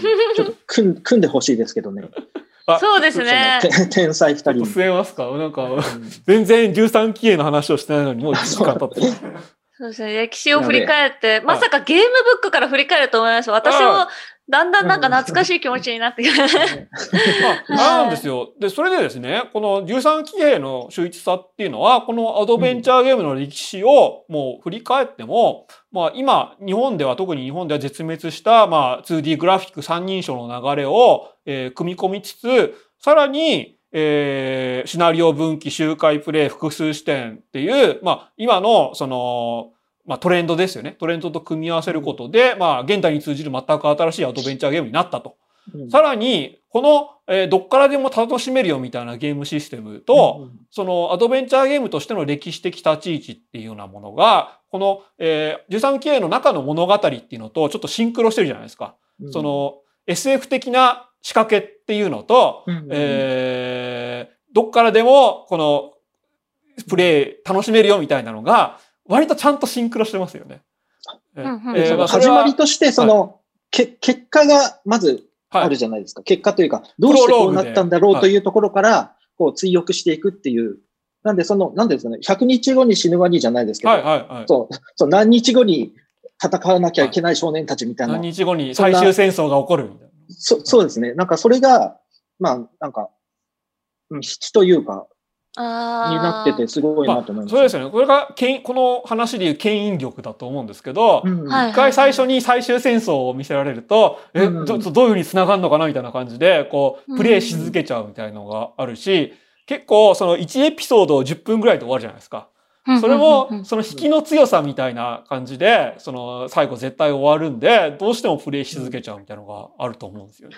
ああ、そうですね。確かに今それ言われて気づきましたけど、あの、10分ぐらいで終わる一つのエピソードっていうあの尺もかなり考え尽くされてる気がしました。ね、あの、例えば今ソーシャルゲームとかで、みんなその、自分が読めるシナリオの量って結構決まってるらしいんですよね。はいはい。その、例えば1スクロールまでだとか、何回タップするまでだっていうのはソーシャルゲームでかなりこう、計算されてるらしいんですけど、こう、13騎兵も一気に見せないで、その、一つずつ小出しにしていくことによってっていうところの分け方っていうのすごい計算されてるように見えましたよね。なんかもしかして途中までは PS ビタとその並行で作ってたのかなとかね、思ったりもしましたね。うんうんうんうん。なんか、この据え置きハードだと、本当はそういうのいらないんですけど、でも、一応携帯ゲームでもできるようにしてるのか、もしくは今の世代に合わせたのかちょっとわかんないですけど。いや、今の世代にでも合わせてると思います。あの、例えばキャラクター同士の会話も、はい一言一言の文章の連続じゃないですか。ああ、うん。そうですね。もうすごい工夫だなと思ってて、決して長ゼリフをテキス言わないですそうなんですよ。テキストアドベンチャーってなると、普通はあの、はい。バーって出てくる画面を想像するじゃないですか。わかりますよそ。れをせずに、一言一言で会話をキャッチボールさせていくっていうところの工夫もすごいなと思いうんます。テンポ良かったですね。いくらなんでも、がいくらなんでも現実の人間がそんな長ゼリフ言わないだろうと思ったら、押井守が言ってたみたいなやつでしょ。わかりますわかります。なるほどう。ん確かにそうです。いやーそうなんですよ。このねお、まあ、さっき、あの、マガイさんがおっしゃってたシステムとストーリーのシンクロっていうのはうんまさにそうですよね。うんこう、ネタバレせずに言う言おうとすると難しいんですけど、うんあの、俺の屍を超えていけはい。2とか、うんあの、サガフロンティアのアセルス編とかで有名なあの、ショーダーさんっていう女性のシナリオ作家の方が、はいはあの、ツイッターで昔、あの、システムとストーリーがシンクロしたゲームこそ思考みたいなお話をしていはい。たんですよ。うゲームの作ってる人としてこうさせたいってことと、うんその、プレイヤーとしてこうしたいっていうのがうまく、うんその設定とストーリーと、そのシステムが噛み合った時にちゃんとゲームとして美しくなるっていうのが、うんはいはまさに中産騎兵がすごくこう、うん黄金比として確立されてるなと思って、えはい。そのなんかそういうゲゲームとしてなんかえはい。もう完璧というか、そう、そうなんです、そうなんです。例えばこれ映画とか漫画だったら多分難しいんですよ。もう飽きちゃうというか、そうねもういや、そこ聞きたかったですね。そうなんです。よ。これだってそれこそね、漫画化して、漫画、漫画にしてくださいって言われたらどうですか？もう無理ですね。あの、こここれを、例えばジャンプの連載会議に出すとしたら絶対ボツですね。ああ。え、なんでですか？もう基本、基本その第1話とか第2話でもう面白くなきゃもうすぐ切られる世界なんで、その、例えば10話後、20話後に絶対面白くなるから見てくださいっていうのが通じないんですよ。わけわかんないみたいになっちゃうんですか？やっぱり。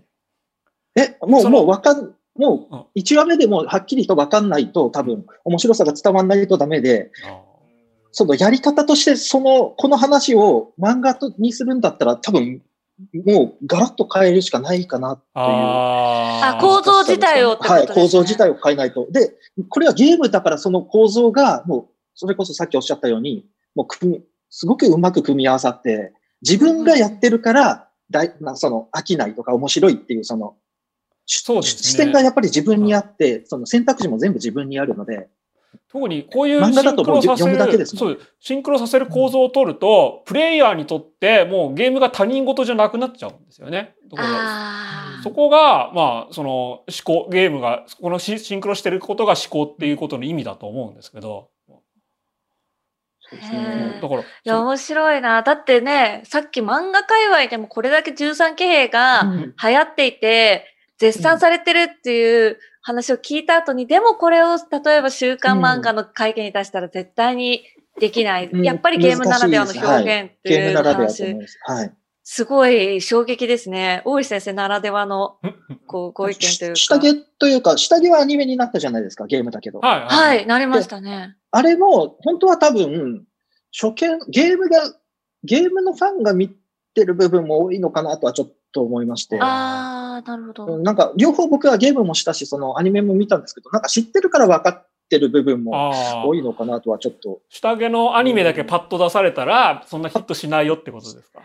まあゲームの時の感動はないのかなとはちょっと思い、まああれはなんかもう一本筋でも面白かったので、うんそのキャラクターもちゃんと立ってて、うんうんうんまあそれは、まあ難しい話ではないので、ただ13騎兵ちょっともう謎が多すぎてですね、はいはいはい多分 む難しいんじゃないかなと思って。いいや、でも見てみたいですけどね。うん、ねファンとしては、これが、アニメ化したり漫画化したりっていう姿も見てみたいですけど、まあで、も素人ながらめっちゃ難しいだろうなっていう。いやね、俺絶対これアニメ化すると思うんですよね。うんそうですかね。シュタインズそゲート。れ見たい、すごい見たいですけどはいね。シュタインズゲートも、マブラブも、フェイトも一応アニメ化したじゃないですか。うんうんこういうアドベンチャーゲームの、まあ、革新作でヒット作は絶対アニメ化すると思うし、特にこういうタイムリープものみたいなのは、うん今、その、、えー一応、こう分かってくれる人が多くなってくれるんで、えーアニメ化すると思うんですけど、それとアニメが面白い作品になるかどうかっていうのはちょっと分かんないですね。うん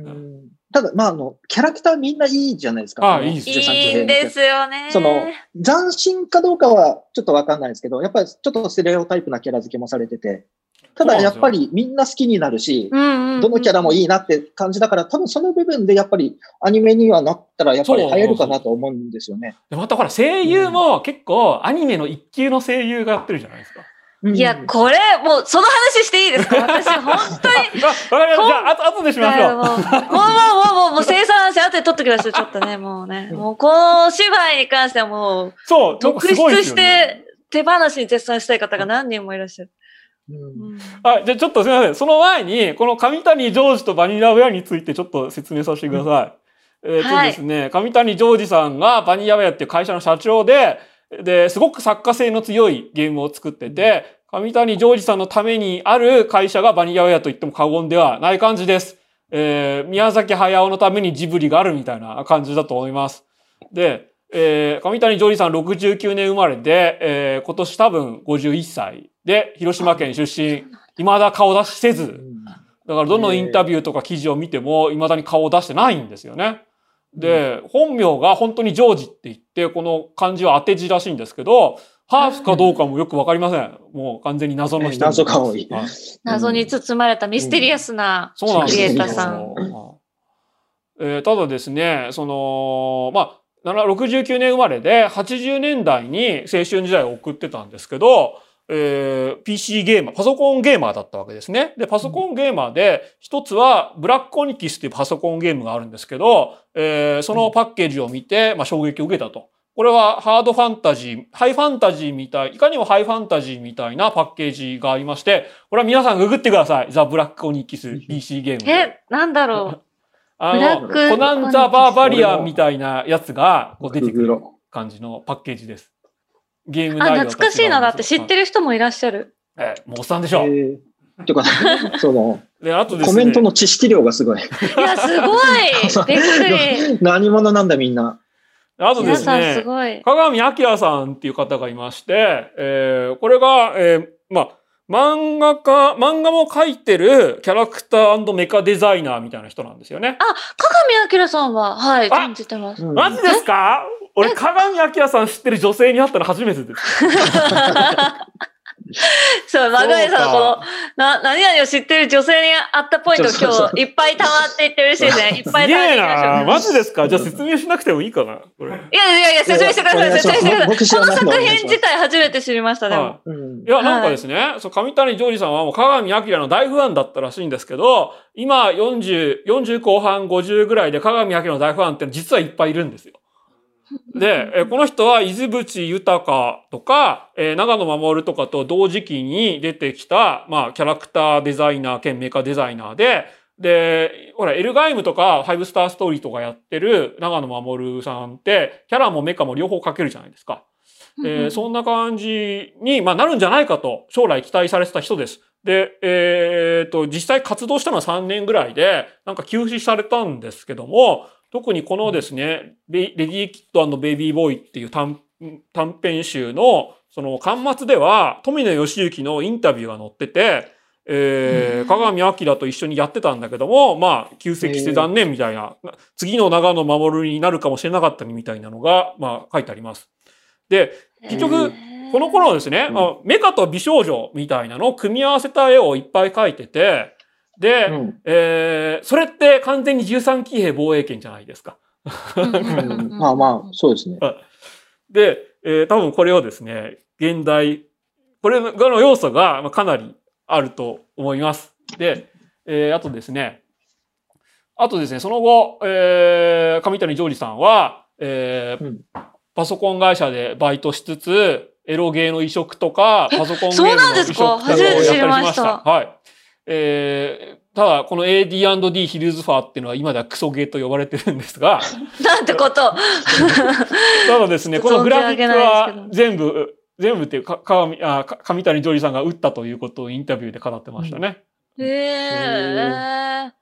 で、その後ですね、カプコンに新卒プランナーとして入社しまこす。あ、マッスルオーバーやりましたか、マッスルボマー、あの、あやってましたね、ゲーセンとかで。えーダンジョンズアーケードドラゴンズもはいはいはいアーケードですよね。なんはかこう、レベルアップの概念があるベルトアクションです、そうですそうですダンジョンズンジョンドラゴンズすごく面白かったですそう。おーっていうやつですね。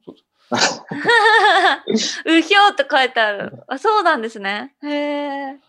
で、上谷ジョージさんは、その、イラストも描けるんで、まあ、プランナー、グラフィック、プログラマー、まあ、いろんな、その、ジャン、まあ、職種でカプコンを受けて、全部受かったそうなんですけど、その、この頃からカプコンのデザイン室ってもうブランドだったんですよ。その、あ、の、ほら、アキマンとか西村絹さんとかいるじゃないですか。まあ、あそうの、スト、スト2の絵そうです、そうのです。はい人でちょっと絵では叶わないと思って、プランナーとして入ったそうです。そうなんですかう。んもうそれはよくわかりますが、しかしう、この、この時期のカプコンの、その、まあ、うん 2D グラフィックのゲームが、もう思考という、えー考えで、もう僕にとって未だにあの頃のカプコンが頂点で、一度いいから勝とうともがき続けてるんですということを語ってます。で、それはすごくよくわかりますね。その、うんこの頃ヴァンパイアとか、あとエイリアン VS プレデターとかがあって、もう本当面白かったんですよね。なんか。うんで、しかも、そのアニメーション、2D グラフィックスのアニメーションの、その、こだわりっていうのが全然他の会社と違ってて、で、やっぱりこの頃からブランドでしたね。なんかね。で、実際西村絹さんとか、えー、アキマンさんとか、あと、ゴーダチーズさんが同期って言ってるんですけど、みんなうん。カプコン以外でも今活躍してます。うん。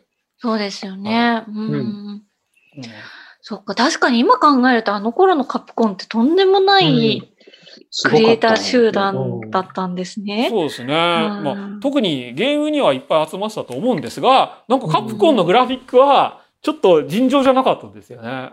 うんうんで、えっ、とですね、それでですね、えーカプコン、ただそういうふうに、えーいろんな有名クリエイターがいるんで、このままだとゲームを作れないということで、カプコンを退社して、えー初めて作ったのが、まあ、一本ディレクションしたのが、プリンセスクラウド、うんえーいうことになってまあす。ーあ、そっか、セガサターンか。そうなんですよセ。ガサターンだったんですね。で、この時期のセガサターンって結構その 3D のグラフィックでやろうとしてた頃で 2D でのこういうアクションゲームって珍しかったんですよね。うん。で、でも作り込みはものすごくて、だからそういう意味ですごく話題になったゲームです。が、えー、すごく業界受けは良かったんですが、セガサターン末期のために売り上げが伸びず赤字になります。そして、えそして、えーえーその後ですね、上谷ジョージさんは、その後、えーアトラス関西、楽人、SCE と移籍するも10年間ぐらいゲームを作れないという、えー混迷の時期に入ります。あの頃はお金がなくて、パンの意味が主食だったみたいなインタビューを残しています。そんな時期が。そ、は いそこまで、そこまで。困窮したというのもあるんですけど、ここら辺からですね、上谷ジョージさんの、なんかあれですね、激レアさんみたいになってきましたね。確かに。激レアさんに上谷ジョージさん出てもおかしくない。えーこの頃がですね、上谷ジョージ伝説が結構始まってって、多分この作れ、ゲーム作れなかった10年っていうのが、上谷さんにとって、その、ものすごい原動力になってると思うんですよ。50になってもゲームを作ろうっていうのは多分そういうところがあると思うんですけど、えーその後ですね、ファンタジーアースという MMO のゲームの開発を請け負って、うんこのためにプラグルという制作会社を作るんですが、えーこれが、まあ、バニラウェアの前身になってます。が、うんファンタジーアースは、えーあんまり開発うまくいかなくて、えーここのプロジェクトから離れたりもするんですけども、えーそれで新規一点新しい、えー企画を請け負って開発しようとなったのがオーディンスフィアになるそうです。それでオーディエンスフェアにつながるんですね。そうですでも、やっぱプリンセスクラウンから10年間何も形になるものを発表できなかったという、そうなんだ。はい、時期があるわけですね。だから、えーオーディエンスフィアより前のインタビューとか、メディアの露出っていうのは極端にないんですよね。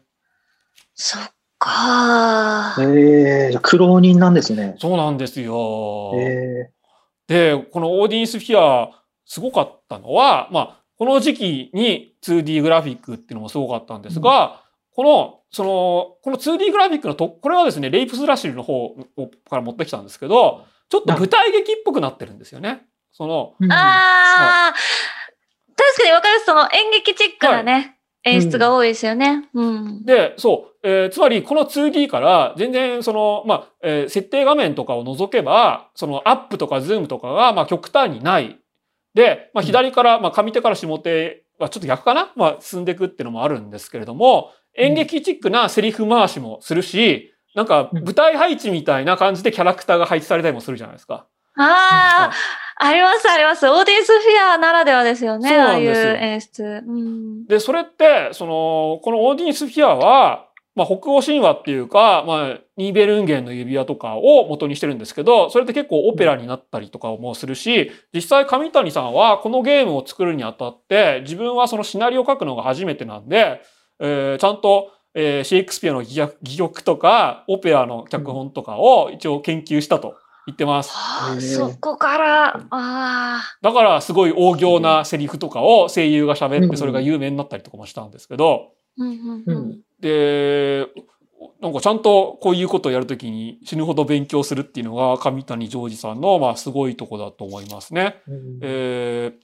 そして、えー実際ちょっとプリンセスクラウンを受け継ぐようなところもあります。うんで、えーそしてですね、で、これ発表はほぼ同時期になったんですが、プリンセスクラ、あ、違う、えっ、と、オーディエンスフィアの開発から発売まで時間が空いて、その合間に作ったのが、半年で作ったのがグリムグリモアです。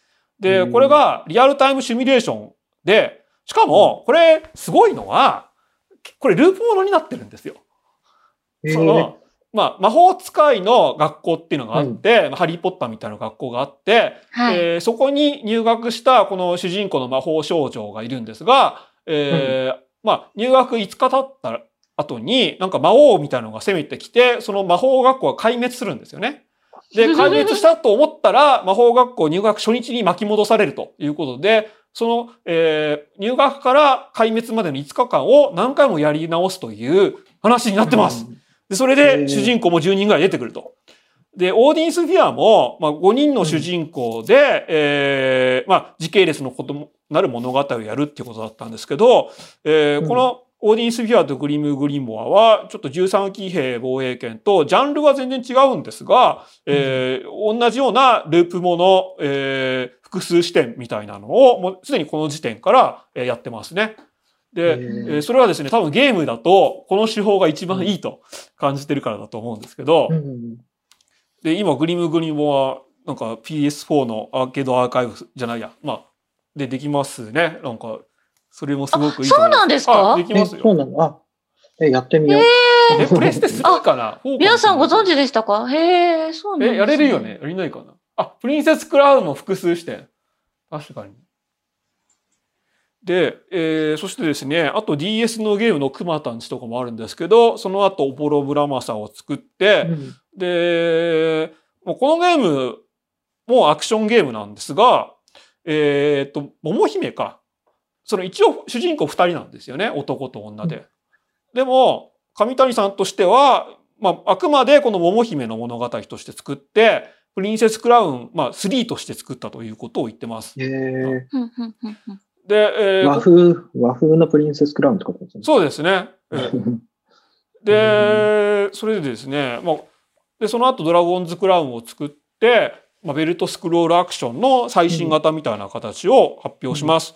で、カプコンの、まあ、90年代に作ってた有名なえーベルトスクロールアクションを今、まあ、やったらどうなるかと。そのダンジョンドラゴンズの成長要素と、まあ、ディアブロみたいなトレジャーハンティング要素。さらに、まあ、えー、21世紀なんで、オンライン経由でのローカルプレイを組み合わせて、まあ、今のベルトスクロールアクションを作ったみたいなやつなんですけど、このゲーム、あれじゃないですか。太ももがチュンリーじゃないですか。あそうそうですね。むっちゃむちですもんね。そうですね。なかなか、なかなかそういうのない満載な。うん。ちょっと、ちょっとこれ、この上谷さんのカプコン愛が炸裂したゲームだと俺は思ってるんですけど。あ、そういうことだったんですか？なるほど。いや、あれ言われてみれば。あれは俺、チンリーだと思ったんですけどね、違うのかなそれはね、マガヤさん会社からがわからない。そうなのかなそうそう。ああれだけ、アキマンデザインをエミュレーションしたみたいなやつなのかなとかね、思ったんですよ。どうなんでしょうね。そこはちょっとご本人に聞いてみたいところですね。あと、ウォーザードってゲームあったじゃないですか、カプコンで。はい。あ,、はい、あれみたいな騎士も出てきません？ええー、ちょっとそこまで覚えてないです。そっか。でも、もしかしたらなんか繋がるところがあるんですかね？ななんかね、そう、すごくカプコン愛が炸裂してんなとかね、うん、思ったんですよね。ああ、コメントでも、でもね、うん、そういうコメントがカプコン、そうそう、最初カプコンのゲームあ、そうそうそう。森ガンとかもそうでしたもんね。あ あ、森ガン、森ガンかな。森ガンか。確かに。あ、すごい。もうすぐ90分だぞ。ペース大丈夫かっていうね。これで、これでもうすぐ第2部終わるんで大丈夫です。それで、すごかったのは、えっとですね、ちょっと上谷さんのその名言が、こう、インタビューで連発されるんですよ。はい、はい、特にドラゴンズクラウンは結構、その世界中でヒットしたんですけど、こういう 2D のベルトスクロールゲームってその珍しかった、珍しかったんで、ドラゴンズクラウンはあんなに売れてはいけないタイトルだったんですよ、みたいなことを言ってて。これは。これクリエイターの方ご本人が、なかなか。しかも社長ですよ。社長がこれ言うのはすごいと思うんですけど、つまり、好きなゲームを作るのが目的なのに、大きな成功してしまうと、ゲームの内容を問わず超えなければならない売り上げの話が先行してしまうと。目的はずっとゲームを作り続けることなのに、こんなにヒットしちゃうと次もヒットを求められて作りにくいということを言ってて、えー、っと、つまりこれジェームス・キャメロンがターミネーター作った後、ターミネーター2大ヒット、えー、タイタニック大ヒット、アバター大ヒット、でも次どうするみたいな感じになっちゃうみたいなやつですよね。いや、業が深いですね、これ。うん。いや、でも、ちょっとすごい大作家の先生もこういうこと言ってましたね。ああ。ちょっと名前は言えないですけど、えー、あの、ちょっともう人気いらねえかな、みたいなこと。やっぱ皆さん頂点一点、一回行くとそうなるんですね。そうそう、なんでかっていうと、その、やりたいことやれないからみたいな。ああ、いろんな制限が出てくるんですかね。あ、そうそう、ちょっとコメントで、そう、今、インディーズゲームで確かにベルトスクロールゲーム結構出てて、それって、影響を受けてますよね。そう、確かに。なんだっけ、中国のゲームで、ベイグラントっていうゲームが、なんかもうすぐ、えー、Wii, Wii じゃないや、スイッチに移植されるらしいんですけど、それとか完全に、その、バニラウェア、リスペクトみたいな公言してますよね。うん、へえ、公言してるんですね。そうなんですよ。ベルトアクションと、あと、なんですかね、あの、メトロイドとか、あの、はい、あキャッスルバニアみたいな、はいはい、そういうのも多いですよね。多いですね。うん、そうなんですよ。やっぱり、その。メトロイドバニアって言うんでしたっけ？そういうのって、インディーズじゃないと作りにくい。そうそうわかりますわかります。やっぱりファミコン、スーパーファミコンを幼少期の時にプレイしていて、とても影響を受けてゲームクリエイターになったよっていう方の作品が今たくさん出てきてるんで、でね、結構そういうジャンルが多いですよね。うん、うんそうなんですよ。確かに。で、特にインディーズだと、そういうその、えー、少ない人数で作れて、しかも、まあ、少数にしか受けなくても、世界に発信すれば一応ペイできるみたいな作り方ができるということだと思います。で、さらにですね、これですね、プレイヤーの心を動かすことができる要素としての三大欲求、食いたい、眠りたい、やりたいで、食いたいをその中でもゲームではやりやすいということを言ってて。確かにオーディエンスフィアだったり、13騎兵ってもう飯してるかっていうぐらい食べ物が、出てきますよね。やたらと美味しそうに描かれてますよね。そうなんですよ。そこもね、ジブリと似てるとこだと思うんですけど。ああ、そっか。なんか13騎兵、焼き鳥まで食わなくてもいいだろうとか思いませんでした？あの、焼き鳥が出てきた時はもう、もうクレープ、アイスときて、焼き鳥まで来るかって思いましたね。でも私一番好きなのは薬師寺さんの筑前煮ですね。ああそうなんですね。なるほど。中ついて。焼きそばパンはどうですか？焼きそばパン。いや、あれもいいですね。あれのなんか、いやあ、ちょっと悲しい感じがいいんですよね。はい。ああ、わかります。ねその、まあ、一般的に言うと、そこまで豪華な食事ではないっていうところが、うんまあ、それこそ私が小学校の時にコロッケは戦時中に高級品だったんだぞって教わったみたいな感覚というか。いや、しかもあれ、ねあ肘山くん、ちょっと最後に、その、うん焼け食いするじゃないですか、焼きそばパンを。あ、3個連続で焼け食いして、ジュースも焼け飲みするじゃないですか。うん。ここで使うんだとか思いましたね。あ、すいません。はい若干のね、確かにネタバレではあるんですけど、これはネタバレまあでも、本編とはそこまで関係ないというか、そうですね。あの、これはネタバレかな？そんな、そうですね。そこまで、そこまでは、はい。ちょっとギリセーフということに見逃していただけたら。すみません。まあ、そしてですね、その、うんまあ、特に上谷さんは仕事がきつかったり徹夜が続くと、どうしてもやる気パワーが下がるので、エロは最後の動力として機能すると言ってるんですけど、割と13騎兵防衛権も、まあ、そのドラゴンズクラウンに続いて、エロっぽい要素が多かったっていうのが、うん。なんか、ちょっと特筆すべきことかなと思います。多かったですか？はい。まあ、結構あり、なんかその、き機体に乗るときももうみんな全裸じゃないですかね。ああ、イラストとしては。そう、はいちゃんとまあそれは意味があるんですけど、なんかこんなに恋愛をテーマに、まあ、恋愛恋愛をその一つ押し出し、まあ押し出したっていうか、まあ重要な物語の要素になってるゲームってありましたっけ？その、おぼろ村正とか。あ確かにないしかも、もう完全に少女漫画的なその流れというか、少年漫画というよりは少女漫画の恋愛という感じで、そうなんですよ。でわかります。でしたね。ううんん。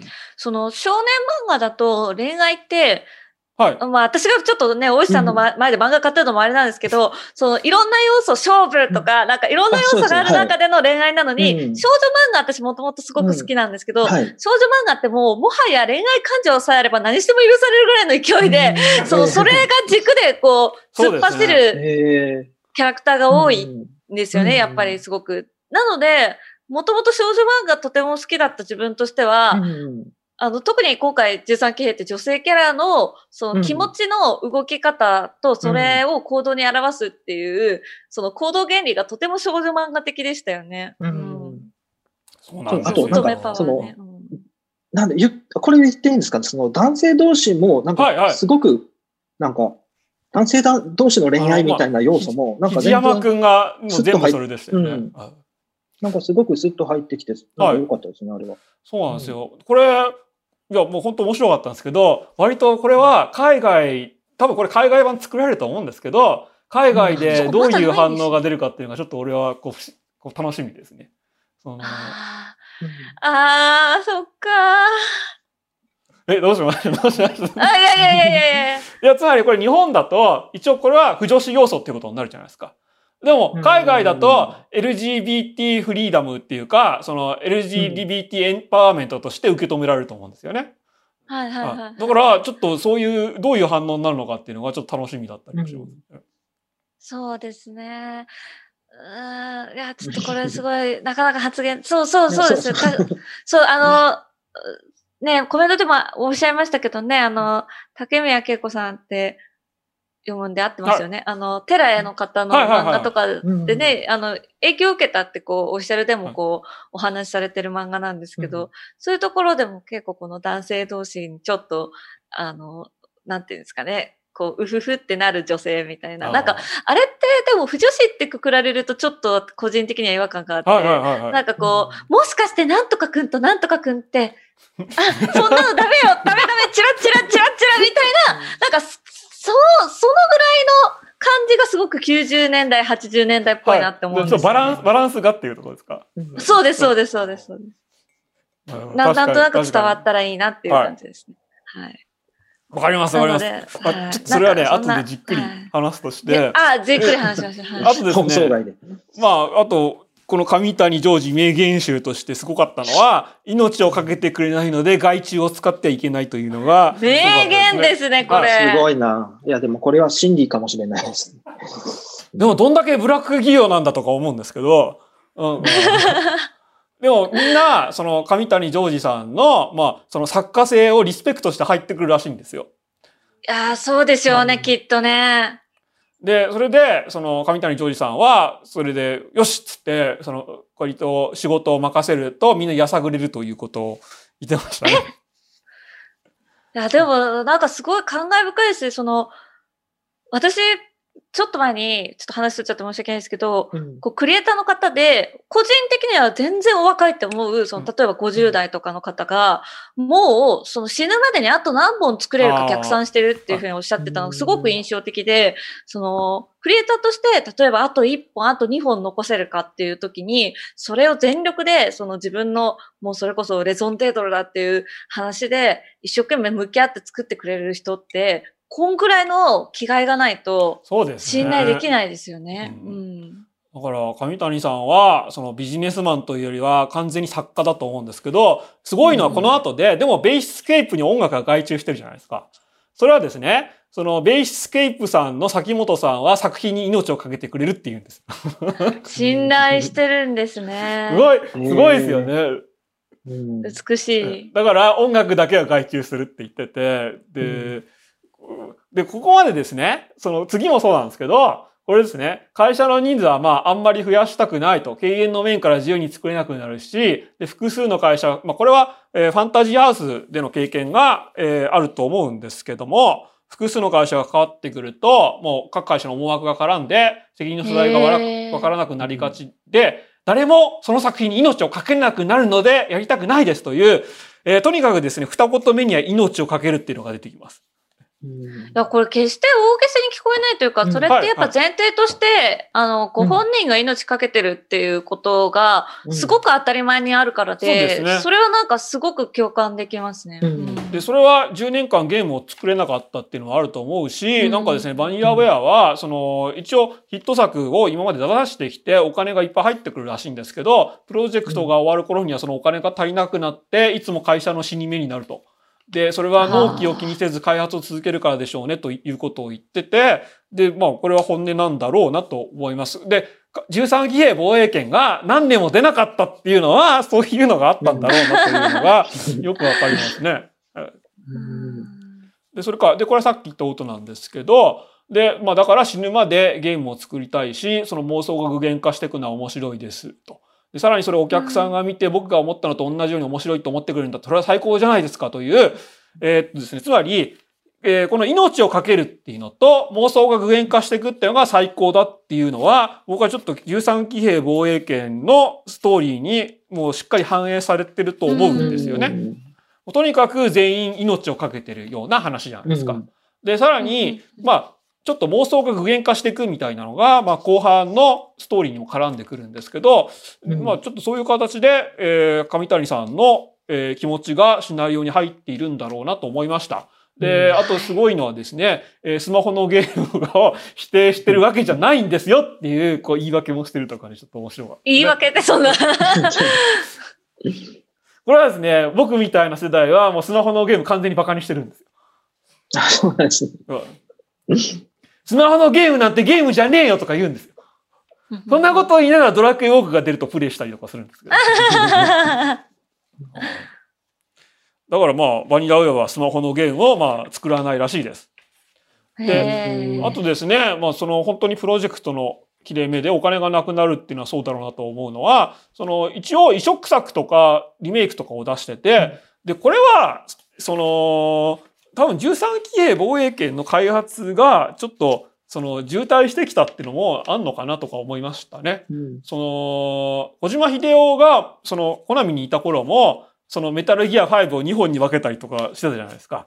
あれが、うんその、13騎兵防衛権のプロローグ版をパッケージで出したりみたいなのとすごく通じると思うんですけど、うんその、クリエイターとしての上谷ジョージと、会社経営者としての上谷ジョージっていうバランスっていうのを、まあ、こういうところで取らざるを得ないんだろうな、みたいなことを思いました。し、えーインタビューで命をかけるみたいなのを連発しつつ、ちゃんとバランスを取ってるところがないと、こういうふうに、その、会社を経営できないんだなっていうところも思いましたね。でそこら辺の葛藤が多分上谷さんの中にあるんですよ。その、作家としての上谷ジョージと、社長としての上谷ジョージっていうのが。うんっていうのはそうですよね。はいうん本当は鈴木プロデューサーみたいなのがいればこんなのいらないじゃないですか。ぜ全部を、全部を宮崎監督がやってる感じなんですね。そうそう。そんな感じかなって思いましたね。えーはい。というわけでですね、えー、8時半なんですけど、ここから、えー本題に行きたいと思います。1時間半かかったぞ。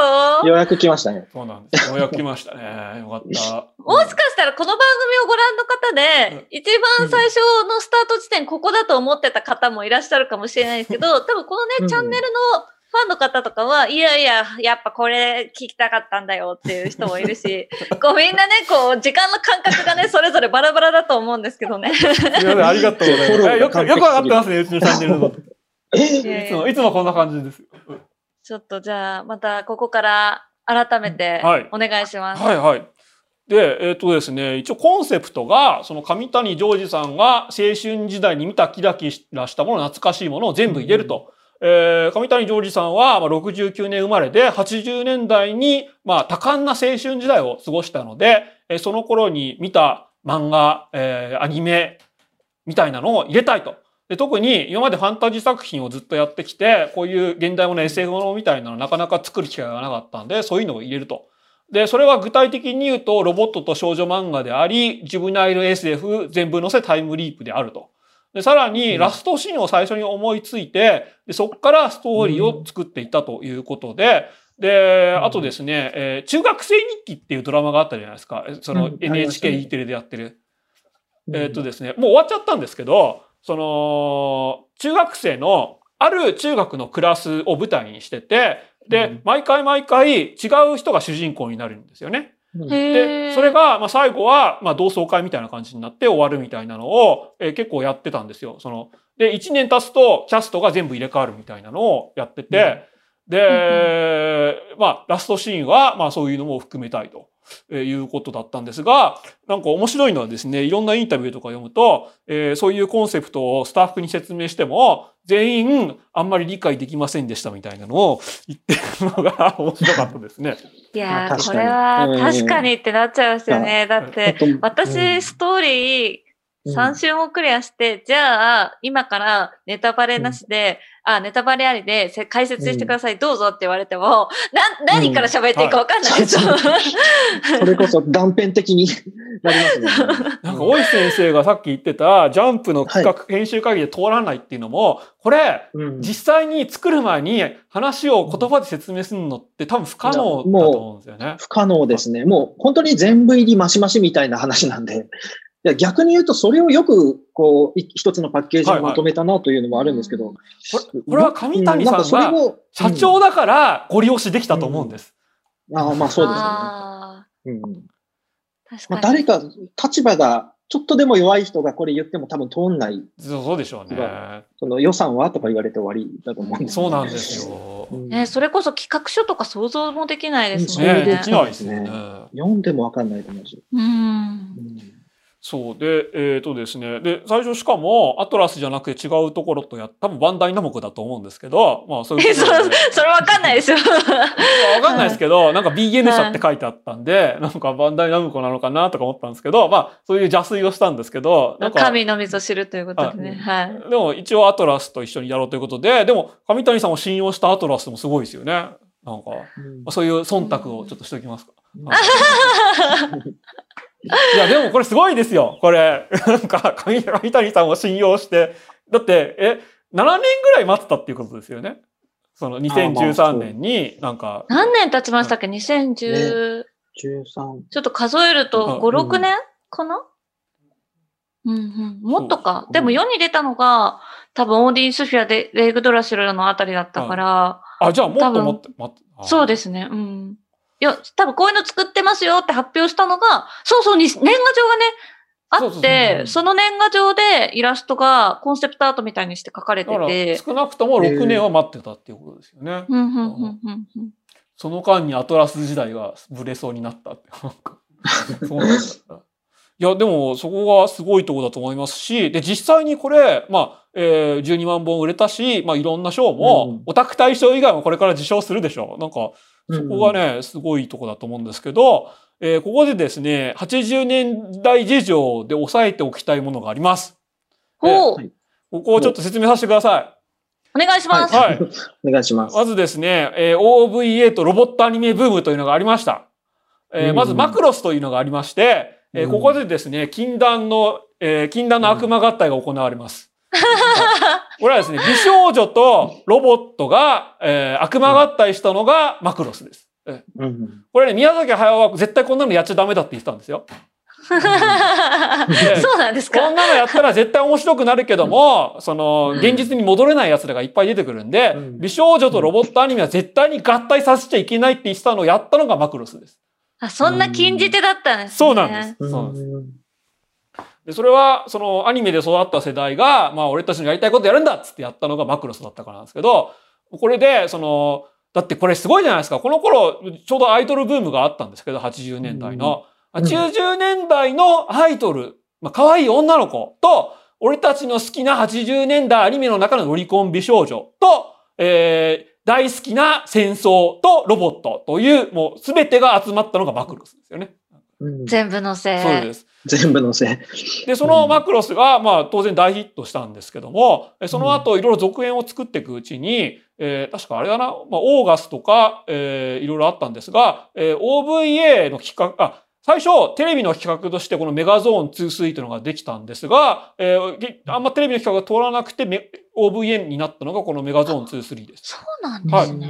だから、えー結構い1時間ぐらいありましたよね。なんか結構長めの OVA だ1った時間以上あったと思います。はい。で、これがですね、その、当時としては、えーマクロスの劇場版の、えー愛覚えていますかっていうのがあったんですけど、その次ぐらいに売れたビデオソフトになりまして、この当時、ビデオ高かったんですよ。うん1万何千円とか。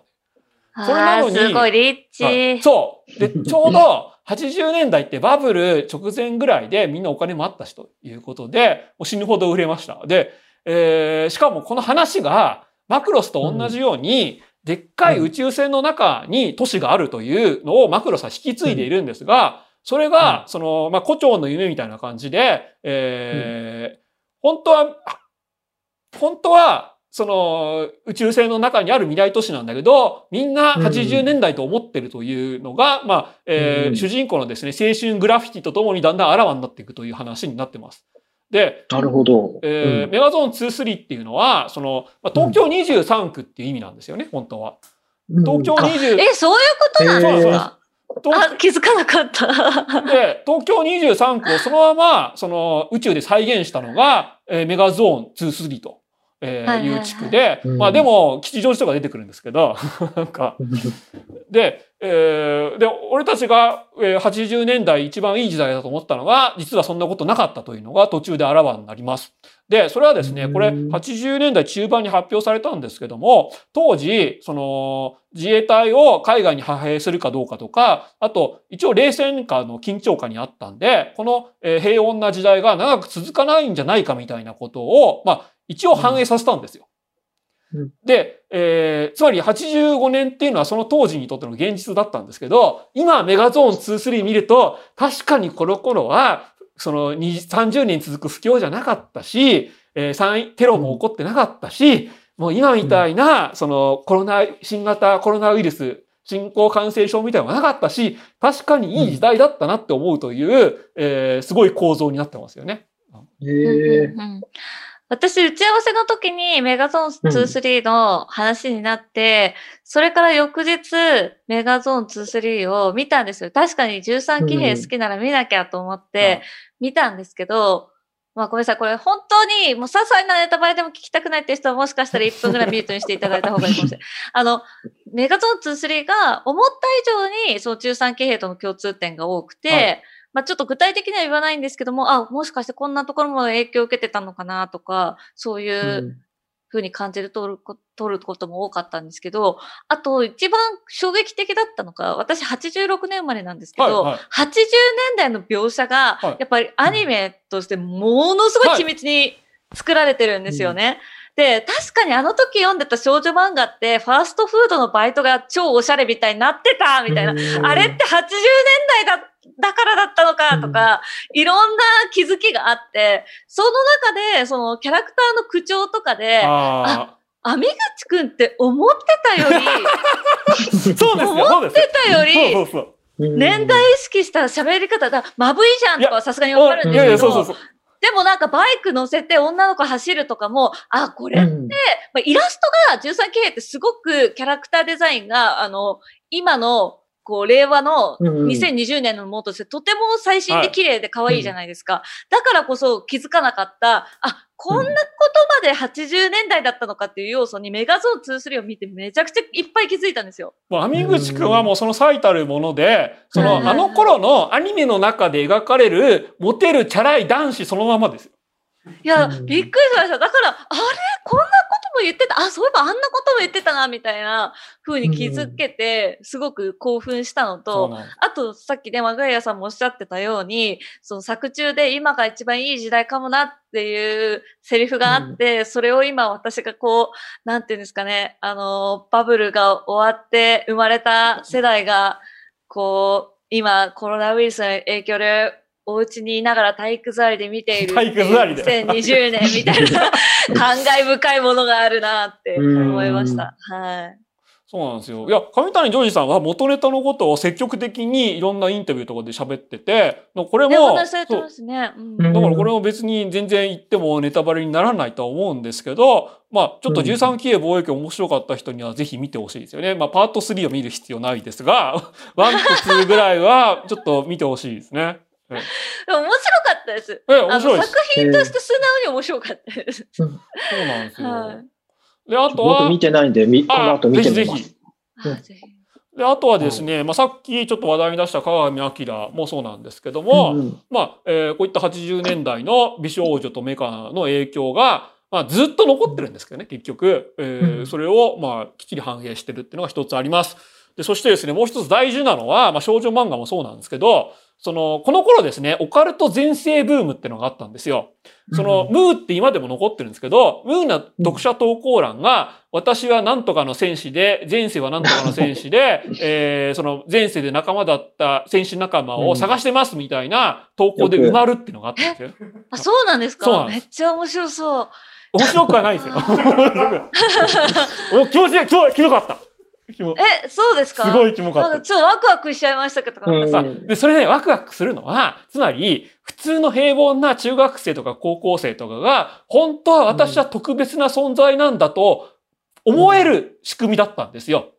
うん本当は前世すごかったみたいなことを個人個人で思ってて、でしかも仲間を見つけるとそれの一応証明になるじゃないですか。はいはいはいはい。そういうメンヘラが投稿してたんです。え、ちょっとやめてください。そのメンヘラとか言わないでください。それ誰しも通る道ですよ、多分。そうもうもうちょっとマイルドに、あの中二病とか、中二マイルドな言。そうね、中二病。あなんか関ヶ原くんはすごい中二病っぽいですよね。なんかいやいやいやいや、何言ってんですかもうそんな、ダメですよ。そいや、あれかっこいいじゃないですか。ダメです、ダメです、そんな。で、それで、それでですね、で、そのオカルト全盛ブームっていうのが、まあ、ムーであって、それをそのままいただいちゃったのが僕の地球を守ってっていう話で、で、これも前世の仲間と一緒に戦うっていう少女漫画だったんですけど、で、この平凡な、えー人間なんだけど、実は違うっていうのが、この頃は、その、まあ、オカルトだったんですが、それを SF 的に洗練させたのがマトリックスと言っていいでしょう。急に飛びましたね。はい。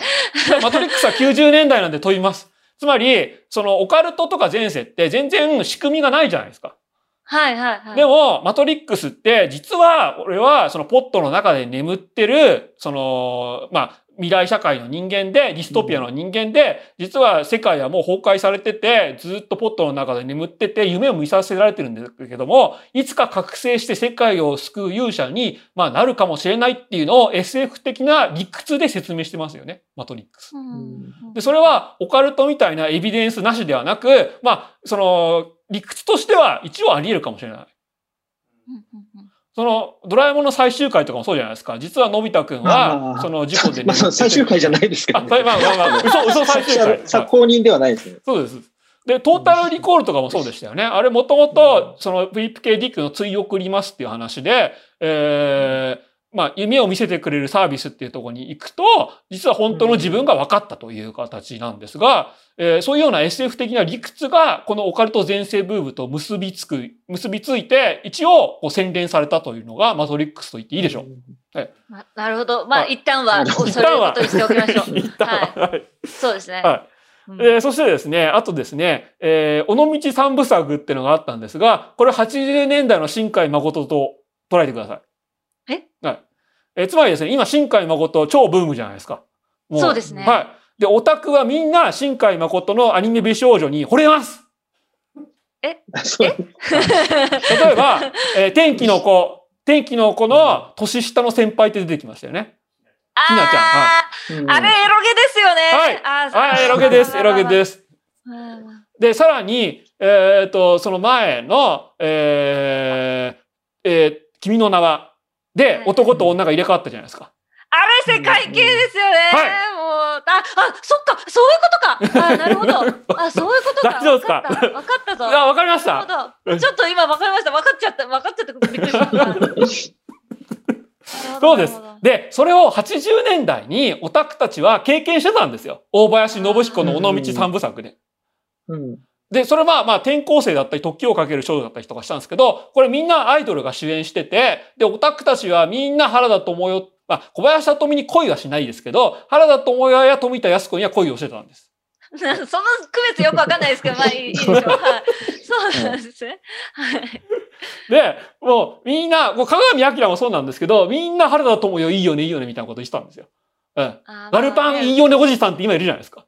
あんな感じで、原田知世いいよねおじさんみたいなのがいっぱいたくさんいたんです。いっぱいいたんですね。で、えっ、とですね、で、だからですね、これ、理科室と神社ってのが出てきて、そこにタイムゲートが設置されるじゃないですか。はいはいはい。いや、これは急にっていうか、なぜかっていうと、時をかける少女で、時をかけるのはまず理科室だから。ええあ、そっか。はうんで、神社っていうのは、その転校生で入れ替わるのは神社だから。へっていうのを引き継いでますね。その神社と理科室では不思議なことが起こると。なるほど、定番なんですね。定番です。はい。うんあ、なんか言われてみれば。そう。これはですね、えーっと、まあまあ、時をかける少女何回も映像化されたんで、だここでね、もうラベンダーの匂いとか分かりやすいところを持ってこないのが、まあ、まあ、上谷上司のバランス感覚かもなんかもしれないですけど、まあ、それでも一応分かりやすいは分かりやすい。というのが、まあ、一応踏まえてます。この歴史を。えーで、あとはですね、80年代 SF 洋画で、まあ、そのあの B、BJ か。BJ が ET やショートサーキット。デスドロイドがターミネーター。えーそして、えーえー関ヶ原くん編がトータルリコールっていうのはすごくわかりやすいんですが、一つですね、マイナーなのがありまして、それがロボジョックスです。で僕はですね、ロボジョックス大好きなんで DVD を持ってるんですが、えーっとですね、お、現物があるんですか？現物があります。こういうやつで、これちょっとかっこいい感じのイラストなんですけど、この奥にいるのが主人公が乗る松本14号です。うん。このロボットが、つまりですね、これはこの時期に珍しく、この大型ロボットを、その、ストップモーションアニメで動かしてたんですよね。うんうんうん。で、しかも、顔がなくて、すごく鈍重なデザインで、ただ変形もして空を飛んだりとかするんですけど、えーこの時期に珍しいストップモーションアニメを作った、使った巧みな、えーロボット対戦 SF 映画で、えー今ではパシフィックリムの前にこんなのがあったんだと言われてます。でしかもこれも、えーディストピアもので、えー核戦争みたいなのがあったんだけど、それでもまだ東西冷戦は続いてて、えーなんだっけ、その、バトリングみたいな感じで、それぞれ東陣営と西陣営から代表ロボットを出して、それで国家の使用を決するみたいな話になってます。で、これがですね、騎兵の元ネタになってますね。あ、こちら。だからですね、僕は、この13騎兵防衛権アニメ化されたら、絶対にマスターグレード第一世代騎兵とか出ると思うんですよ。死ぬほど楽しそういう。方向でいきますかね。楽しみだ。そうなんですちなみに、ああのーさっきの作品ははいレンタルされてないってコメントでありましたけど、そうかもしれないです。レンタルはされてないんですが、最近ですね、スティングレイっていうは80年代のマニアックな作品を完全版ブルーレイで出すところからあってて、だからこれこの DVD をね、ブルーレイに買い替えようかどうかすごく迷ってるんですよね。なるほど、まあ、どうにかして見れる手段があるってことですね。はい。アマゾンで5000円ぐらいで売ってるんで。うんありがとうございま今、す。今買わないとすぐプレミアついちゃいますよ。あ、なるほど、すごい、すごい、なんかテレビショッキングかな、ありがとうございます。ちょっとスティングレイのブルーレイは買っちゃいそうだな。ちょっとな。で、これもね、その、割といいのは、脚本がジョー・ホールドマンっていう SF のその有名な人が書いてて、で、このジョー・ホールドマンは、そのパートスーツもので、そのトップを狙いの元ネタになる、なんだっけ、え、え、限りなき戦争かな？なんだっけ？っていう、まあ、その元ネタのタイムリ、タイム、タイムリープじゃないですけど、まあ、解きかけ戦争 SF みたいなの書いてて、はい、まあ別にそれを意識したってわけじゃないんですけど、この、えー、結構名門 SF 作家が、えー、脚本を書いたりしてて、ちょっと面白かったりもします。うん、ぜひ気になる人はね、チェックしてみてください。はい。終わりなき戦いか。そうそう、終わりなき戦い。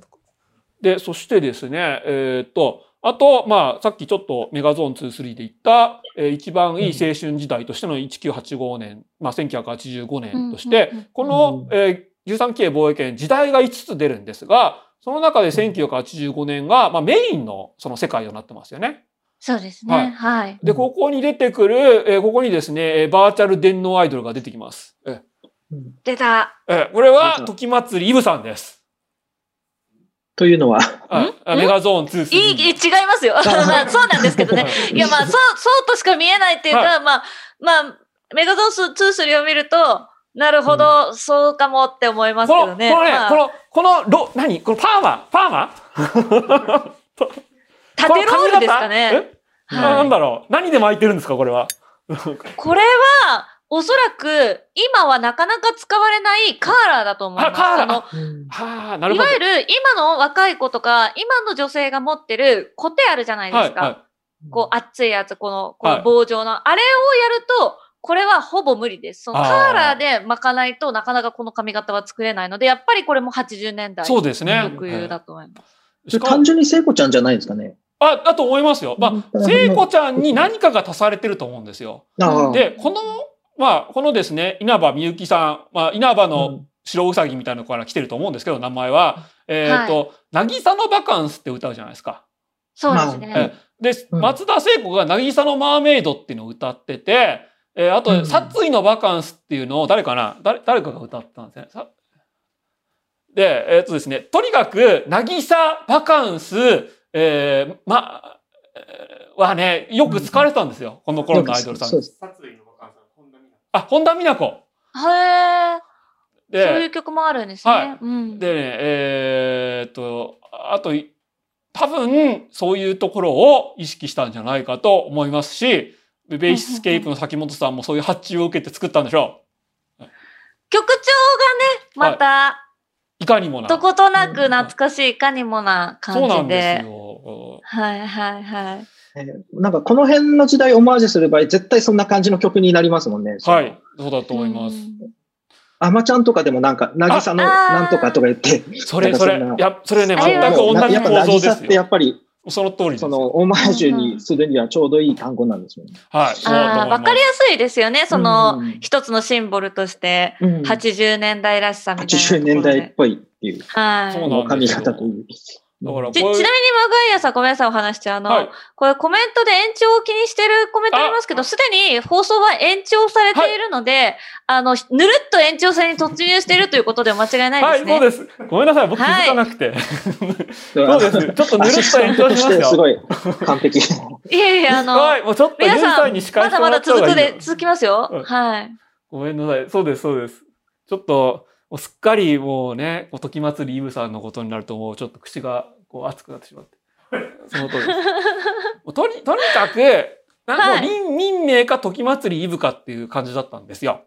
はいはいはい。そのアニメの中のアイドルといえば。で、この、この13騎兵防衛権では、えー、ついに、林民名と時祭りイブが悪魔合体する話が また近畿のね、悪魔合体が、ね、出てきまして、そこのおっさんは、ああとか思うわけですよね。これはもうプレイした瞬間にそう思ったんですね。はい、そうなんですよ。これが、すごい声大きめだ。はい。いやいやいや、こいつ、これがやりたくて、アイドルとか出してきたなってやつ。これがやりたかったんだな、こちくしょうみたいな。そうまあまあまあ、それはね、ちょっと後で出すんですけど、ままずね、あれですよ。これ、その、バニラは必ず男と女の主人公みたいなの出してきて、おまあ、これ、主人公13人いるんですけど、その中でも主人公豚主人公みたいなのを、一応男と女2人用意してて、で、この冬坂いおりさんはもう完全に少女漫画プラス時かけです。遅刻遅刻って言いながら、ね、えー、ああって言って、こう、運命の人と会うと。はいいうのも面白いし、やっぱりですね、その、上谷さんはタランティーノと同じように元ネタ積極的に明かす方針なんで、このね、え時をかけるいおりっていう、こう、ちゃんとね、こう、名前もつけてます。うん、イベント名。そうですね。ちゃんとこの、小タイトルというか、チャプタータイトルも、まあ、元ネタをちゃんと踏まえてますね。はい、えー、そしてですね、えー、あとですね、男版の主人公は、えー、これはネタバレをネタバレじゃないように話すんですけど、えっ、ー、とですね、その、オーディンスフィアの時に、その、まあ、ハムレット、あまあ、シェイクスピアをちゃんと調べたっていうのもあると思うんですけど、その、王様にしか見えない幽霊っていうのがいるんですよ。はい。はい、特にハムレットも、仙台ハムレットとか、リア王も、その幽霊がすごく重要な役割を果たしますよね。で、それは、うん、その、王としての責任みたいなのを、この幽霊というキャラクターで表しているんですが、えー、ここでそういうのもね、ちゃんと構造として持ってきてて、しかもこれが、えー、タイムリープもの、もしくは生まれ変わりものとして相性がいい形で使われてますね。なるほど。つまり、ハムレット、仙台ハムレット王の幽霊を見るじゃないですか。はいはいはいはいはい、はい。まあ、ここは、この後言うとちょっとネタバレになるんで言わないんですけど、えー、これが、この二人の主人公ですごくいい感じで使われてます。もうコメントがね、もう、もう大丈夫だよ もう言えよみたいなね、感じになってますけどね。はい、あのー、本当に今、まあまあいい今そ、それを踏まえてプレイしてくると、あって分かってもらえると。まあ確かに確かに、まあこれぐらいのね、そのニュアンスで抑えてる方がいいかもしれないですね。うん。あとはですね、薬師寺編は魔法少女と、あと、柳沢君の飛んだカップルっていうのがあったんですけど、それを意識してるって言って。あ、でもね、あの、同性漫画があるんですよ。飛んだカップルっていう。カップルが同棲している漫画ですか？そうです。そうです。で、すごいのは、これど、飛んだカップルが4作目まで作られてて、飛んだカップル21までできてるんです。21世紀になった、つまりね、これ80年代の漫画なんですけど、その、4作目が飛んだカップル21っていうのがあって、すっかりおじさんとおばさんになった2人がまた出会うみたいな話をやったりとかしてるんですよ。おー、続いていくってことですね。続いていくんです。はいはいはい。まあ、それを意識してるかどうかわかんないんですけど、まあ、最初の飛んだカップルは意識してるし、多分、薬師寺さんは薬師丸ひろ子から名前を付けてるんじゃないかと思いますね。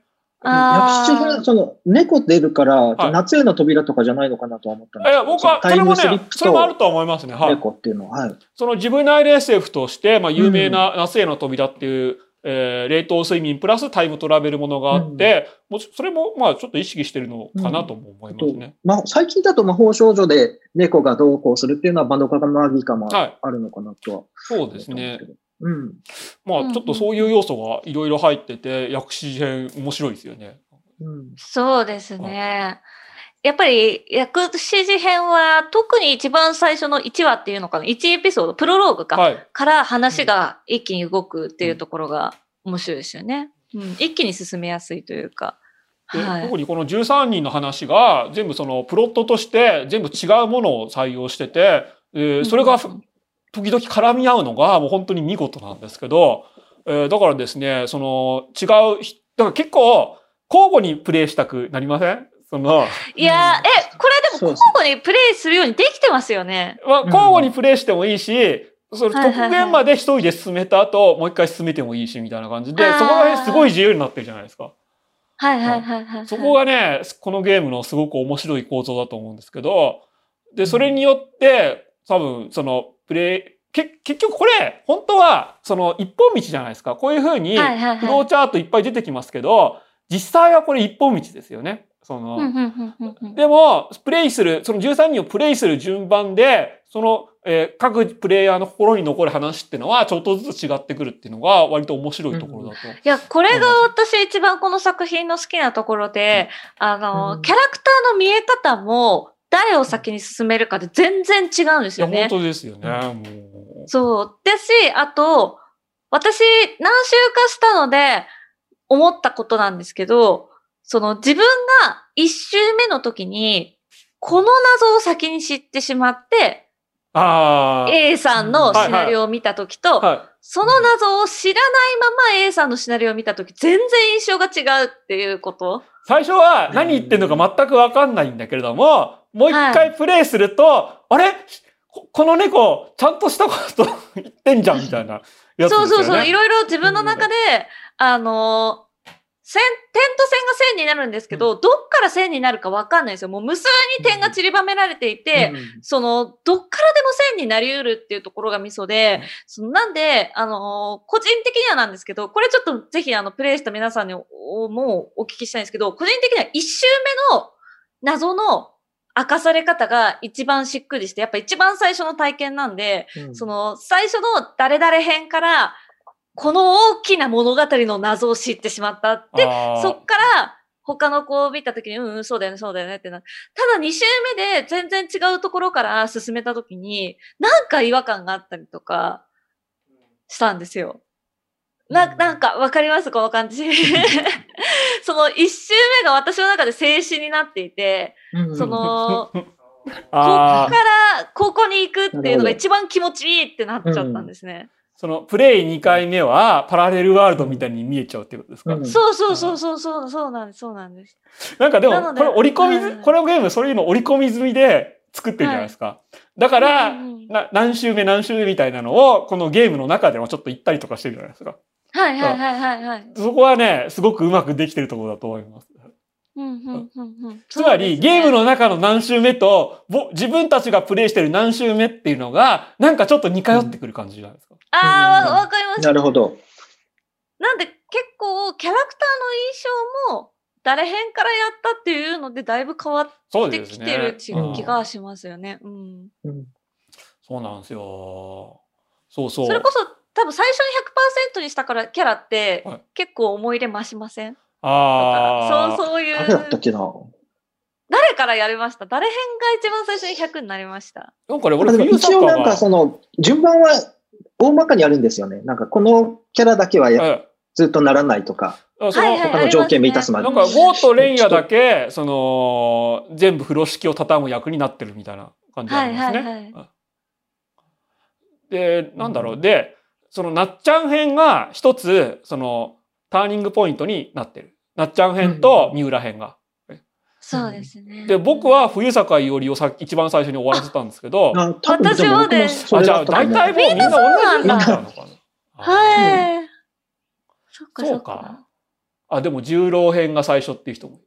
はい重郎編最初？本当だったあ、そうか、でも、とそうか、その、ああ、そうですね。そういうプレイもでき可能ですもんね。あーふんふんふんなるほど。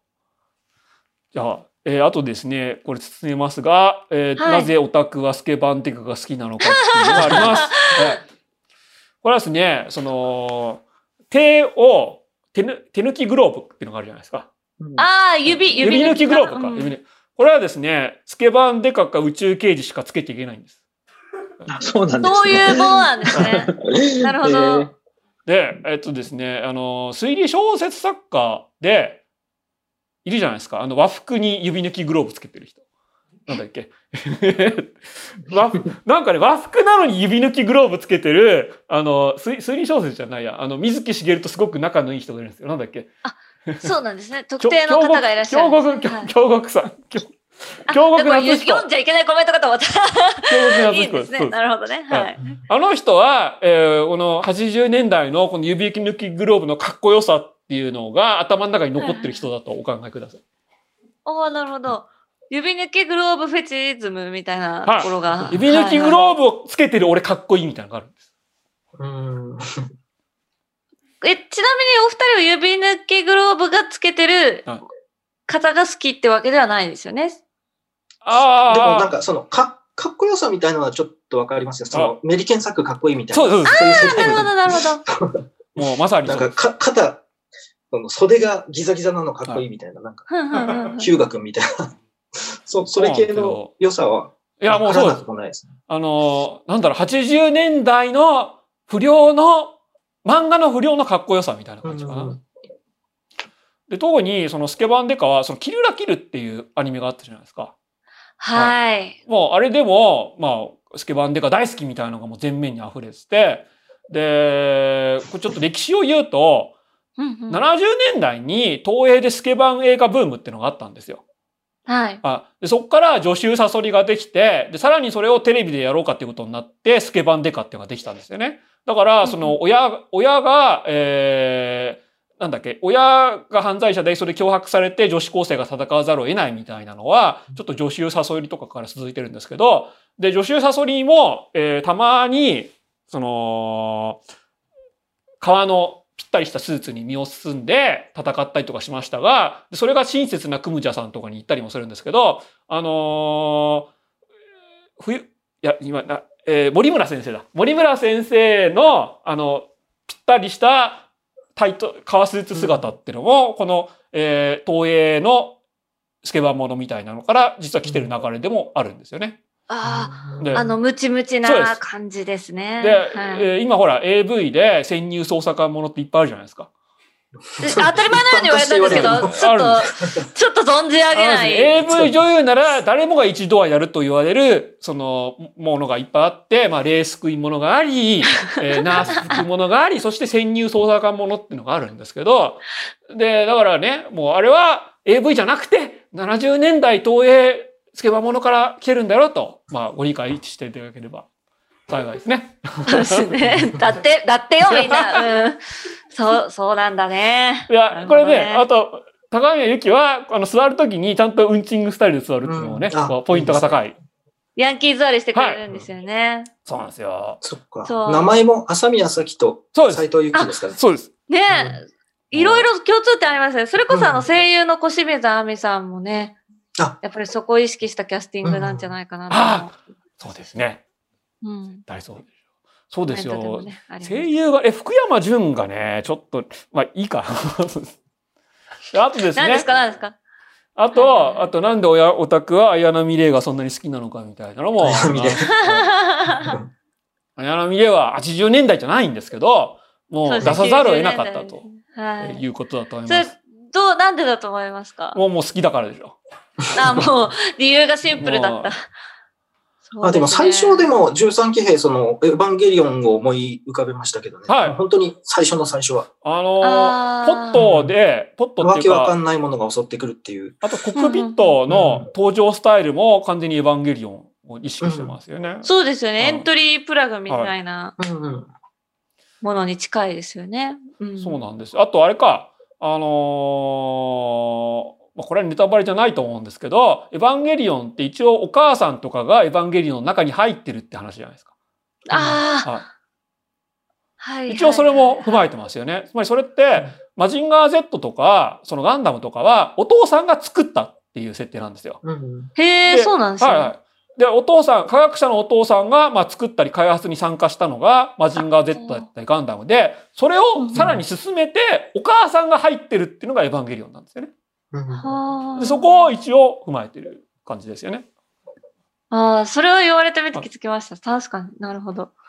で、うんえっとですね、で、あと、なぜオタクが時影が好きなのかっていうのは、その、さっき言ったんですけど、で、これね、冬村編も時影なんですけど、あ、冬坂か。冬坂編も、わざと冬坂編も時影なんですけど、この尾形編がですね、えっと、時時をかける少女の原作があって、それはですね、その、まあ、主人公が、主人公の和代か、和代ちゃんが、いろいろ、その、変なことが起こるんだけど、それは未来人のソゴル京ってのが、自分が大事故にあら遭わないように、時を巻き戻して助けてくれていたっていうお話なんですよね。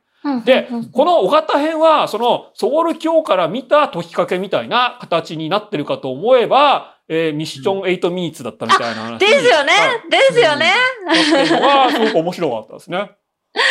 やっぱそこですよね。うん。結構、まんま、はい。形は一緒で、はい私はテンション上がりましたね。えーうんそうそう。で、それも面白いんですけど、あと、その細田守版の時かけも、ちょ、ちょっと同じような構造になってますよね。まあ、その、えーミッション8ミニッツほどじゃないんですけど、タイムリープを繰り返して、なんとか大事な人を救うみたいなうんうん感じで、えーで、さらに、細田監督か。はい中里依紗さんが声優やってそうです、そうです。そういう感じで、時をかける少女を何回も変形させて使ってるっていうのが面白いとこです。えーそしてですね、なんでオタクは老女と幼女が好きなのかっていうのがあります。で、これはですね、その、これネタバレじゃないですか。まあ、いやいやいや、まだまだ大丈夫です。まだ大丈夫ですよ。はいはいはいえーつまりですね、おっさんと幼女が付き合うっていうのがいっぱいあります。ああいっぱいある。3, カップル、3カップルあります。東雲と井田、えーそしてですね、えーあ、これもごめんなさい。さらっとネタバレですよ。あすねはい これね、ちょっと注釈入れていきましょうね。はいはい。で、あとですね、あれ？ちょっと画像が後ろに行っちゃったな。あとですね、あと、なんか幼稚園児も出出てきますね。幼稚、幼、うん。あ、ちょっとね、ちょっと画像がなくなったんですけど、まあいいや。あと幼稚園児で大人みたいな言葉を喋るキャラクターが出てくるじゃないですか。そうです。これ名前言っていいのかわからないですけど、まあ、はい、そうまあそうですね。はい。あれってもうオタクはみんな大好きじゃないですか。そうなんですか。これは、確かにあのキャラはいわゆるロリババア枠ってことなんですかそうね。ですそうですんおっしゃる通りです。もう、もうこんなの好きなものだらけですよ、オタクが。う んもうこんなの抵抗できないです。もう、もう、もうもうサレンダーされる。だから、この、このゲームヒットするのもすごいよくわかりますね。うんいや、しかもなんかあの、構造的にロリババアだと思ってない人がロリババアっていう瞬間が、やっぱ私一はい番たぎるんですよね。わかります。わかりますよ本当そうですよ。そうなんですよね。で、あとですね、肘山くん編がですね、えーこれは、えー上谷さんがもうと公言してるんですけど、とっても土方くんと伊賀のかば丸を元にしたと言ってます。はい。で、このとっそれ漫画てもなんでしょうか？漫画です。サンデーに連載されてた鈴宮先生という女性漫画家が書いた漫画で、で、これはですね、キャラの名前がみんな、その、えー新選組を元にしてるんです。だから、へーあ、土だから方、肘山さん。はい、土方くんあ、が土方さん。うん土方くんと沖野くんってのが、あ、沖田くんってのが出てきます。沖田くん。沖田。えーあはいそこもなんだ。から来てるんだ。そうです。で、先生が近藤先生です。近藤勇先生です。近藤勇。で、別クラスの先生に、えー、鴨野長明先生が、なんで？あ、芹沢先生か、芹沢先生。いや、だから別動体だからじゃないですか？で、後輩、後輩に、長倉新八とかも出てきます。もう何でもありですはいね。何でもありじゃんで、。すごいのは、もう1話目から、土方くんは沖田くんに振り回されっぱなしなんです。うんその構図あ、も、そういう。そうですで、なるほど沖田くへーん、で、土方くんは別に、その、えー土方くんは多分、女も好きなんだけど、沖田くんのことも結構好きで、沖田くんが女の子と付き合うと、お前女と付き合ってんのかってこう、こう、説明寄ったりもしますが、えー最後には、えーなんかまるで作者みたいな女の子とカップルになって結婚したりもしますが、まあ、男と女も好きな人です。うん。で、このセリフ回しが、そうです、出てきます。あ、だ出てくるっていうか、最後に、まあ、このキャラは自分を意識しましたみたいなのを一番最後に言ってるんですけど、えーっとですね、すごいのがですね、この土方くんの喋り方がもう肘山くんそっくりなんですよ。あーやっぱ読まなきゃな。なんか焼きそばパンと焼きそばが関連してるぐらいのことしか私知識がなかあ、それは、ったんですけど。それは伊賀のかばまるで、伊賀のかばまるも、その女そうなんですねそっちか性漫画家が書くんですけど、伊賀のかばまるははいはいとにかくなんか食いたいんですよね。はいはいはい。で、焼きそばが大好きなんです。そっから焼きそばパンがまあ来たということになってますが、どっちかっていうと影響大きいのは、土方くんと沖田くんの関係性が、肘山くんと沖野くんに完全に反映されてて、で、まあそこがね、いいですね。で、あと、ああ、見たい。喋り方が、そんなね、その、1945年の人とはいえど、なぬとか言わないと思うんですよ。そまあ確かに言われてみればあそっか、そうですね。うんで、しかもこの13期兵防衛権って結構その殺伐、この、えー設定とか、その、うんはあと戦闘シーンとかすごい殺伐としてくる、殺伐としてくるんですけど、肘山くんだけはめっちゃいいじゃないですか。なんか。確かファミ通さんかなんかの何編が一番好きでしたみたいなアンケートでうん1位取ったんですよね。ああ、それはよくわかりますよ。そう。やっぱりあの、全体的に、まあ、対地球、対人類だったりっていう話になってくるときに、肘山くん編がすごくそう癒しになるってそ、いうう。肘山くんは癒し、そう、そうなんですよね。ですよね。ううんん。うん藤山くんがこの13期 A 防衛権で一番のアイドルみたいな感じになってますよね。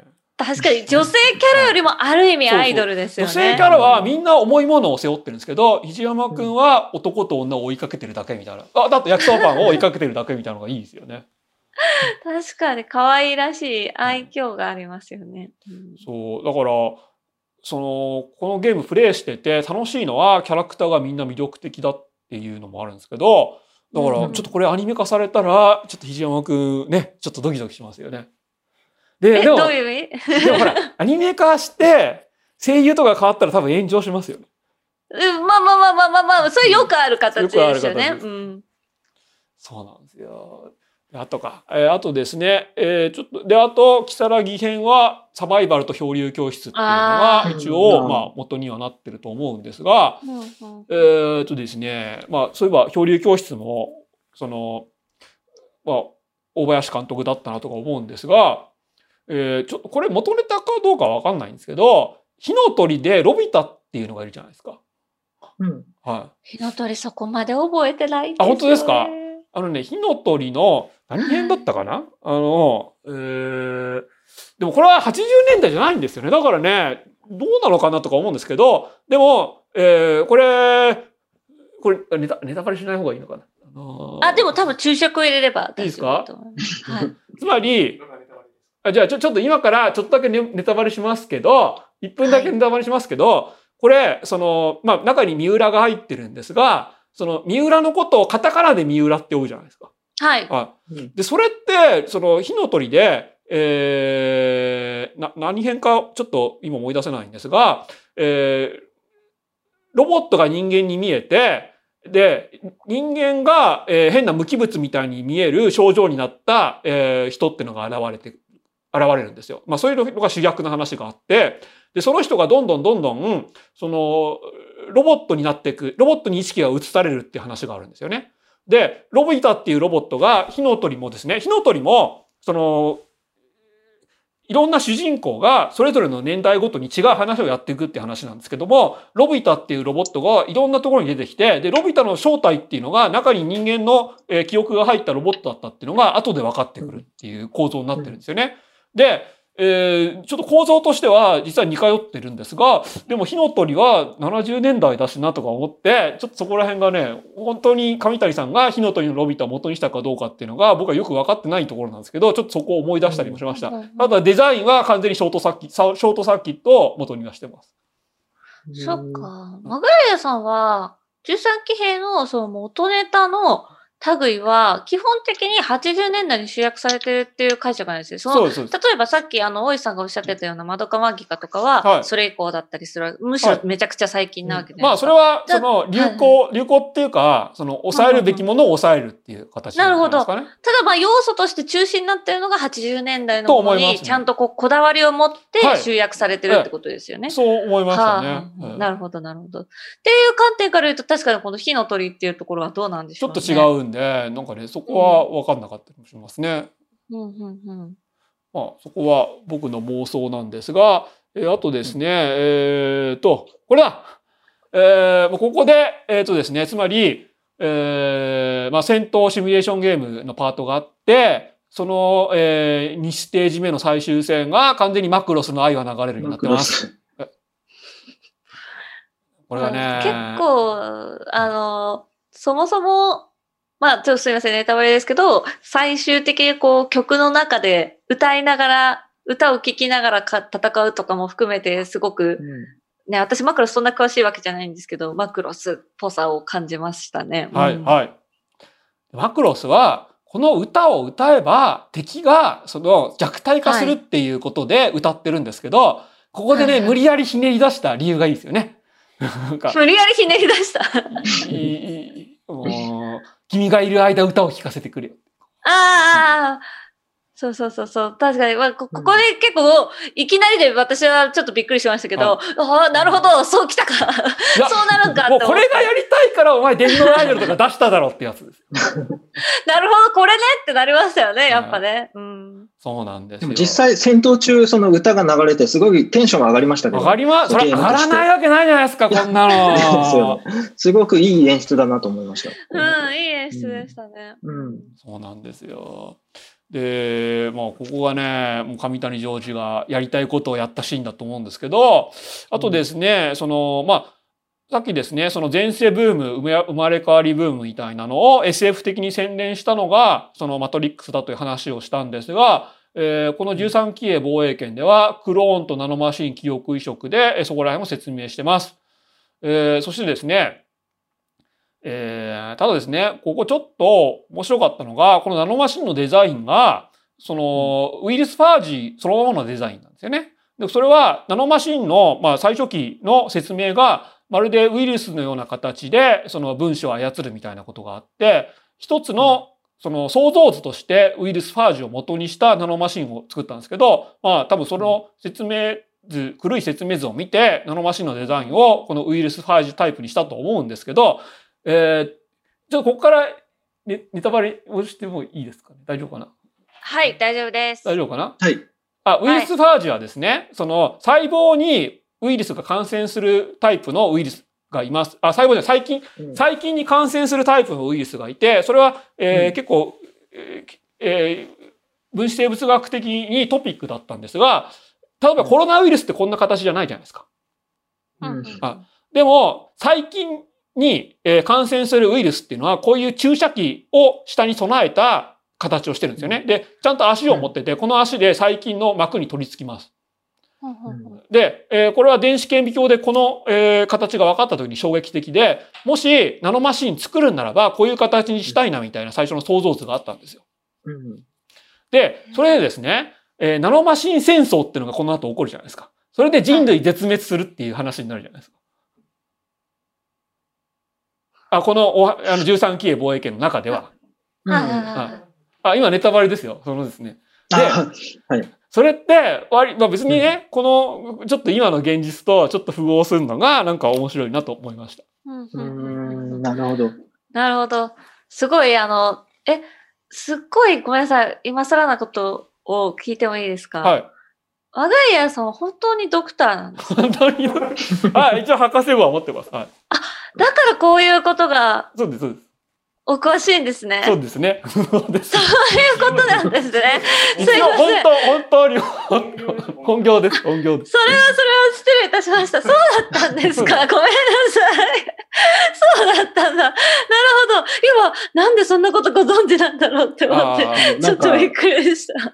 なんかコスプレしてるだけの人かと思って。滑りしてるだけ ごめんなでさい。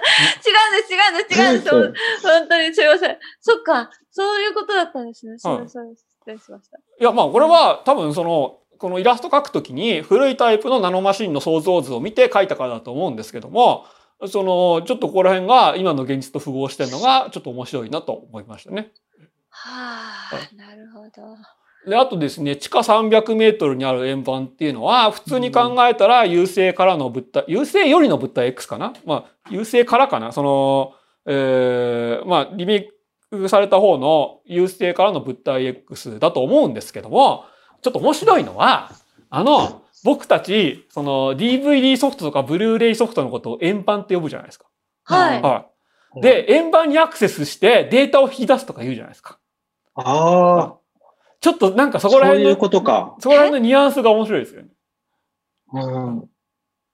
ど、ど、どういうことですか？つまり私が分かってない。つまりですね、この円盤っていうのは、はいそはいはい。の都市の地下にあって、そこでいろいろやってるっていうことなんですけど、そこからいろいろデータを引き出したりとかするじゃないですか。それって、この13騎兵防衛権が DVD とかブルーレイとかに収まっているうん80年代コンテンツみたいにアクセスしてデータを引き出して作品を作ってるっていうのをちょっと、まあ構造、まあ深読みなんですけど、ちょっと構造として似通ってるなと思いました。うんああ、ああ、ああ、そういうことかあ。やっと理解できました。なるほどね。まあでもこれはね、まあただ深読みしてるだけで本当かどうかわかんないですけど、普通に考えたら、その、ほ北極じゃない、南極か。南極の氷の下に円盤があって、そこから怪物が出てくるみたいな、じゅその優勢よりの物体 X を元にしてるって考えた方が自然なんですけど、えーで、そしてですね、えー面白いのはですね、えーこの完全に、その2001年宇宙の旅のチャレンジャー号と2001年宇宙の旅のラストのスターベイビーが出てきて、で、これはですね、楽だからオマージュしてるわけじゃないと思うんですよ。うん。うんうんうんつまりこれは、そのですね、その、まあ、最後、中学生日記の同窓会みたいなことにもなるし、ちょっと猛烈大人帝国みたいな圧倒的なノスタルジーにどう対抗するかみたいな話になると思うんですよね。この話って、その2025年とか、まあ2040、あ、2065年とか未来世界を舞台にしてても、ものすごいノスタルジーがあるじゃないですか。うん未来なのにノスタルジーのある世界っていうのを描いてて、で、そっからどう抜け出すかみたいな話になってくるんで、それは構造としては猛烈大人帝国と同じだと思うんですよ。つまり猛烈大人帝国は70年代の、その、まあ、万博とか、えー高度成長期みたいな懐かしいものに対して、大人になった俺たちはどう抵抗するかっていう話だったんですけど、この話は上谷さんがすごく懐かしい、キラキラしたものが詰まってると思う80年代の成分が全部入ってて、で、それを、そっからどう新しいものをこう作り出していくかみたいな話だと思うんですよね。うん最後そういう話でまとまると思ってて、だから、このチャレンジャー号を元にした、えー宇宙船のイラストが、まあ、そのアーカイブに出てくるのは、その、そういう形でどうにか進化していかなきゃいけないんだということだと思いますし、まあこれは箱舟、これを宇宙船が箱舟計画ってわけじゃないんですけど、バニアウェアっていうのは、そういう 2D グラフィックをいっぱい使ったコンテンツを箱舟としてどう残していくかみたいなものとして、その会社を作ってて、で、それが、この13騎兵にちょっと反映されてるのかなとも思いましたね。うんという理解をすると、なんかこの話すごく面白いと思いますし、えーっとですね、で、最後、えーもういいか、ネタバレをしても。その、はい。あの、皆さんご理解いただいてると思いますよ。はい最後で。すね、オリジナルの森村博士っていうのが出てくるじゃないですか。うんはい。はい。で、それが、その、みやこちゃんっていう15人の中に含まれないんだけれども、まあ、えー、木更木も冬坂も友達とすごくして大事にしてる、そのみやこっていうのが、が、その、幼女になった、その、森村先生をすごい守ろうとするじゃないですか。うんうんうんそこで、森村先生がちょっと本意しますよね。森村博士か。うん。森村博士が、今までこう人類に絶望してた森村博士が、そこでちょっと本意して、まあ、もしかして人類に先があるかもしれないと。いうことを思うんですけど、それはちゃんとその肉体もあって魂もあった15人ではなく、完全に AI だけの存在だった都に心を動かされるっていうのが、これはその、例えば創作物、完全な創作物だったり、えー完全なその複製物である作品に対して心を動かされるっていうのが、まあ、えーそういう人もいるんじゃないかというのが、この、えークリエイターとしての上谷さんの原点にあるからだと思ったんですけどね。はあ、あそういう解釈。うんだからあのシーンが僕は一番感動したんですけど、うんああれいいシーンでしたよね。ううんん。という話でまとめるといいかなと思います。美和子がどう絡んでくるかって私ずっと警戒してて、そうそうそう。あ、悪人になるんじゃないか私は、うん。いや、そうなんですよ。あの、まあ、宮子の正体というか、み宮子は実は、その生身の人間ではないんだよってことが、わか、わかってからも、もうずっと、でもそれにしては、その、やたらと登場人物たちに絡んでいるし、はいはいあの、もしかしてね、もう本当に最後の最後に、なんか、めちゃめちゃ黒い顔をして、あバレてはしょうがねえな、みたいなあ。感じにそういうキャラがいっぱい出てきましたもんね。そうそう、なるかなって思って、結構最後まで、いや、もう騙されねえぞ、騙されねえぞって 思ってたんですよ。そしたうら、ん最後あの、めちゃくちゃいいシーンでうん活躍してくれて、あ 今まで疑っててごめんなってなりました。あ はあ。いいですよね。で、あれがあると、なんか最後の同窓会シーンもちょちょっと泣けちゃうじゃないですか。うんもうあれは良かったな。いや、だから、つまり、その80年代の、その、今までやって、今までいろんなサブカルチャーで出てきたことが、いっぱい繰り返しているんですが、ここだ、まあ、ここに、その上谷さんの一番やりたいことっていうのが入ってんのかなと思いましたね。うんなるほど。こう創作物はこうあ、響くってことですね。そうですね。なんかねうん。というわけで、頑張ってクリアした回がありましたね。なんかそうですね。うんそうなんです。で、えーそれでですね、あ、じゃあネタバレはここまでで、で、おまあ、まあ思うとアニメ化待ったなしだと思うんですが、どうなんですか？でもさっき声優の話でいろいろ言いかけたと思うんですが、はいはいはい。福山潤とこれまんまじゃんとか思ったんですけど、まあ、あの、もともと福山さんが演じられてる別の作品のキャラクターとかとね、こうイメージが近いところは確かにありましたよね。うん。あとなんだっけ？個人的には種崎敦美さんがすごくいいなと思いましたね、お芝居としては。うん。あの、種崎敦美さんのウィスパーボイスと言っていいんでしょうか？ちょっと儚げな、でもまっすぐな女の子の演技がとっても好きで、うんうん、可愛かったな。あとこれやっぱり話の構造上同じ声優さんが全く違うニュアンスにその演技をしなきゃいけないってのがあるじゃないですか。それがすごい技術だなって思って。そうなんですよ。そう構想、構成をどうするのかっていうのもすごく気になってて、どどういうふうにしたら一番そうそう。あとこれ収録の時にちゃんと説明しないといけないと思うんですけど、うんその説明を理解できたのかっていうのもあります。確かに、これ一体いつのシーンだろうって思いながら やってることもあったと思うんですよね。うん。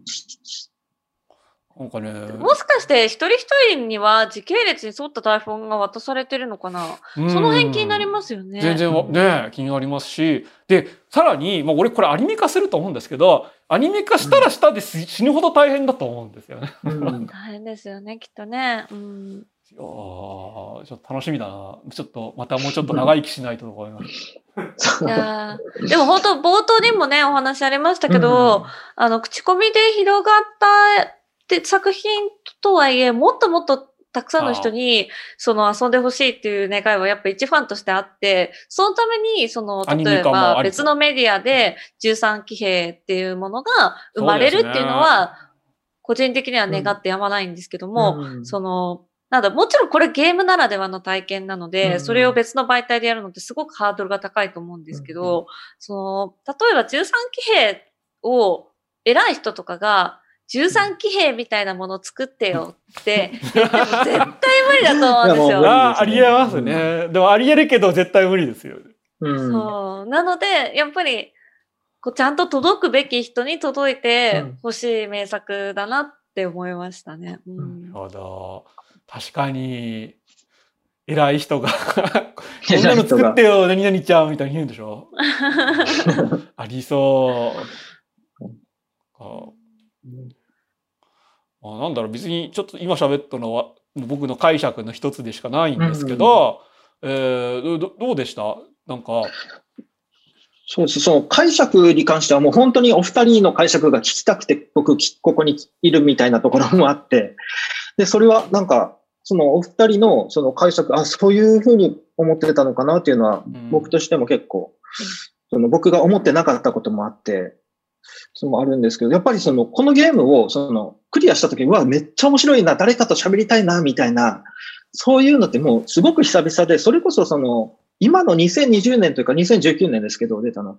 その、この時代に、その新規 IP で、このレベルのゲームが出るっていうのがもう、それだけがで嬉しくて、そもう、ちょっと諦めてたところがあるんですよね。その、ソシャゲだったり、その、確実に売れる、その、うん FF とかドラクエの続編とかやっぱりしっかり作ると思うんですけど、新規 IP でこんなしっかり作るっていうこと自体がすごく嬉しかったので、そうだ、あとねと、希望が持てたなっていう。バニラウェアは従業員数約30人らしいですよ。あ、で、うん確かそれどっかネットで、はい。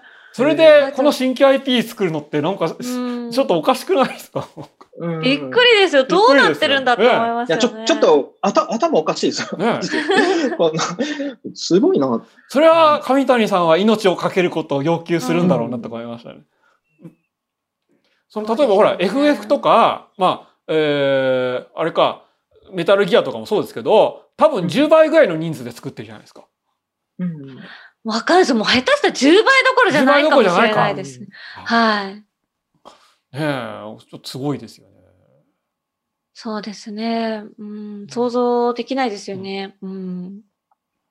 まあ、だからこそ、こういう作家性の高いのも作れるのかなとか思いました。なんか最近、そういう、その有名作みたいなのをやると、割と大体似通った感じになりません？その、うん。ミニゲームがいっぱいつき、オンライン対戦がちょっとあり、でう、ん。オープンワールド要素がありみたいな感じで、うん。こんあ、な、確かに今流行りは、はい。とにかくオープンワールドですよね。うん。そういうのに完全に背を向けて、でもヒットしてるのが13騎兵防衛権だと思うんですよ。だからそれはですね、その 2D グラフィックスもそうですし、ゲームシステムもそうですし、で、そういう意味で、だからバニラウェアってのは箱舟なのかなとかね、思ったりもしましたね。あコメントからの質問は、なんか、そんな感あ、じね、急に？急に。ですか？そろ何かね、あのーはい。お二人に聞きたいこととか、こういうところはどうだったんですか？みたいなこととかもありってことですかね？そうですね。じゃあ、基本的にどうなんでしょう？プレイ済みの方かな？うん。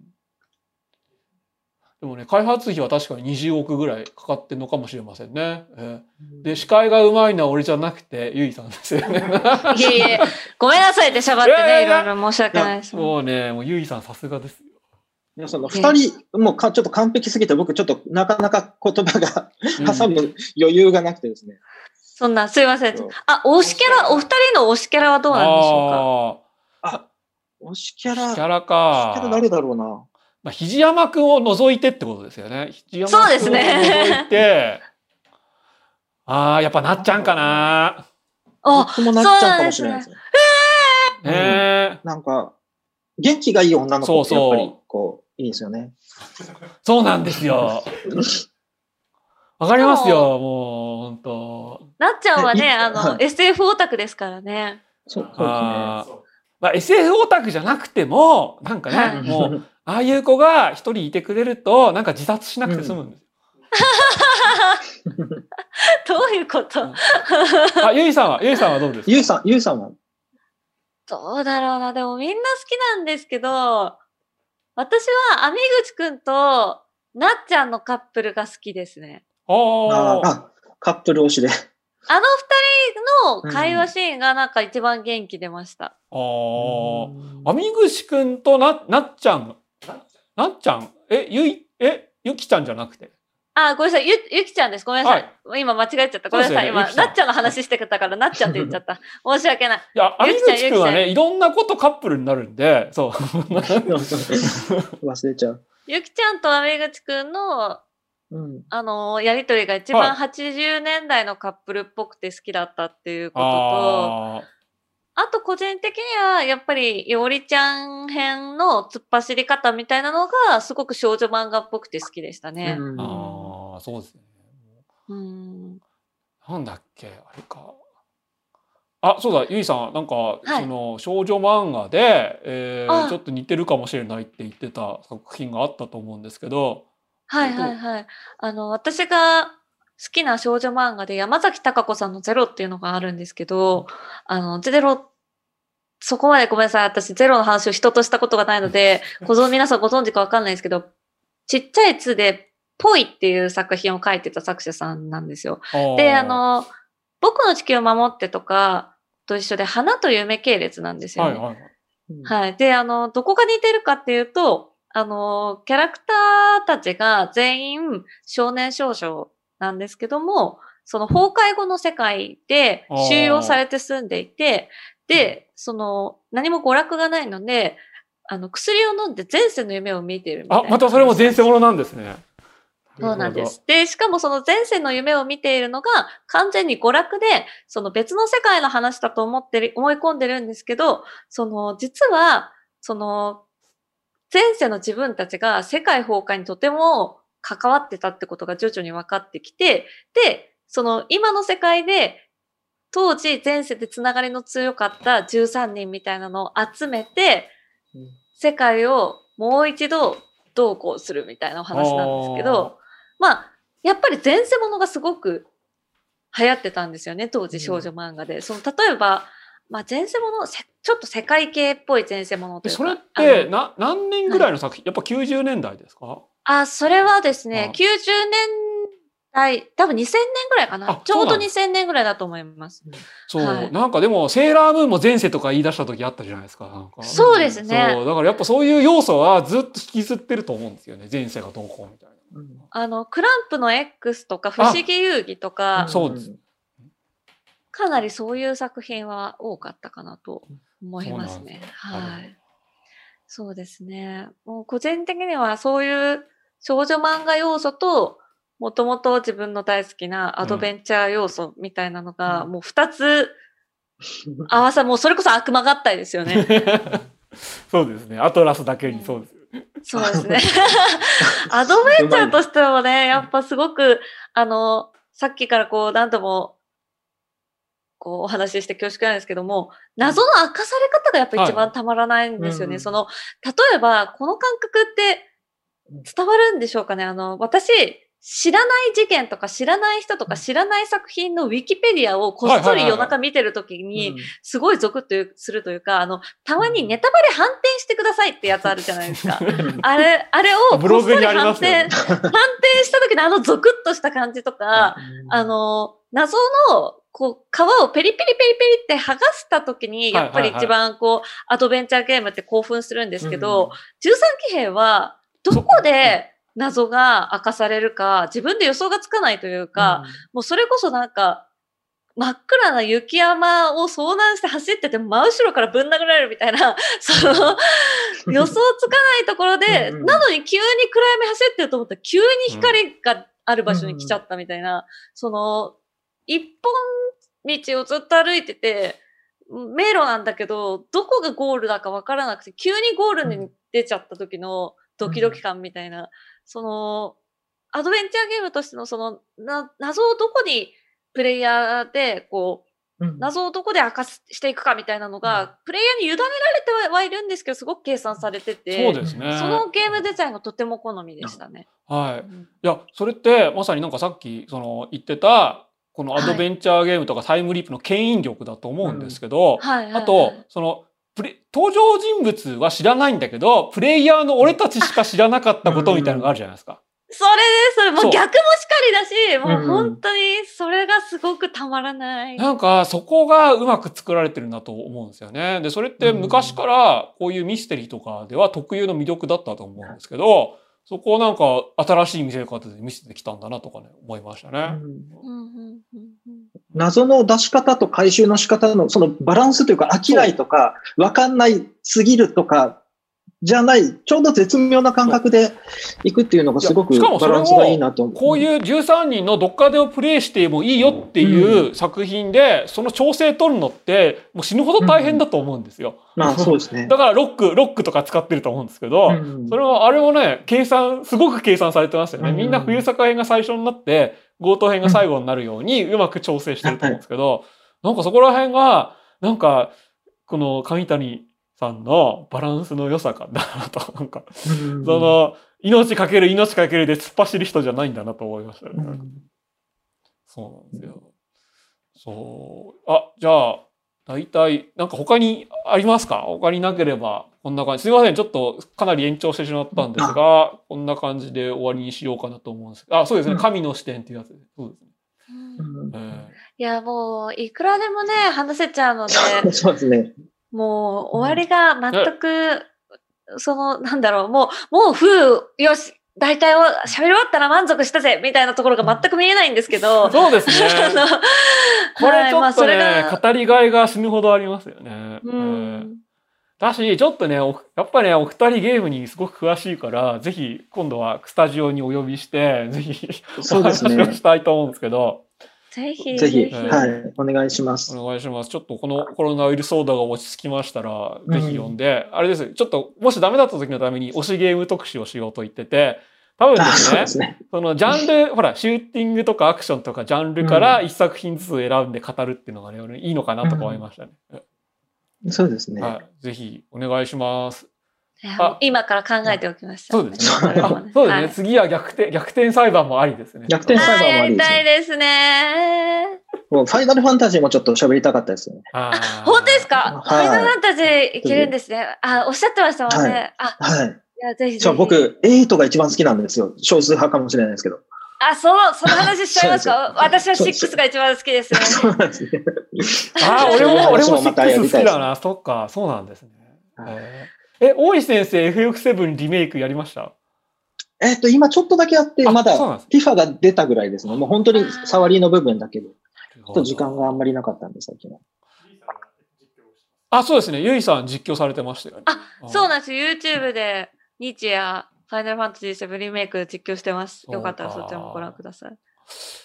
そうだ、僕 FF タクティクスが好きだったんですよ。そうだっさっきおっしゃってましたよね。あのはい音楽の時に、ね。オーガバトルとかタクティスクオーガが好きだったんで、そうだった。うん。はいはいはい。そうですね。まあ、じゃあどっか、どっかで FF 会もやれればいいんですが、ちょっと、いっぱいありますよ、多いっ分ぱい。ありますよねキリがないですよ、もう。とそこら辺はまたご相談。談しましょう。ええ。はい。今日は本当にありがとうございました。ちょっとね。ありがとうございました。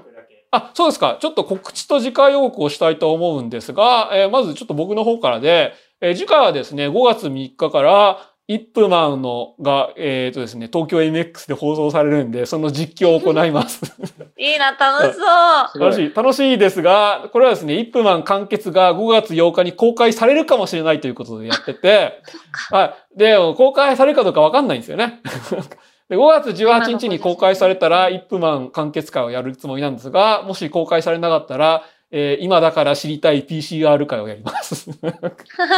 本業でごまかします。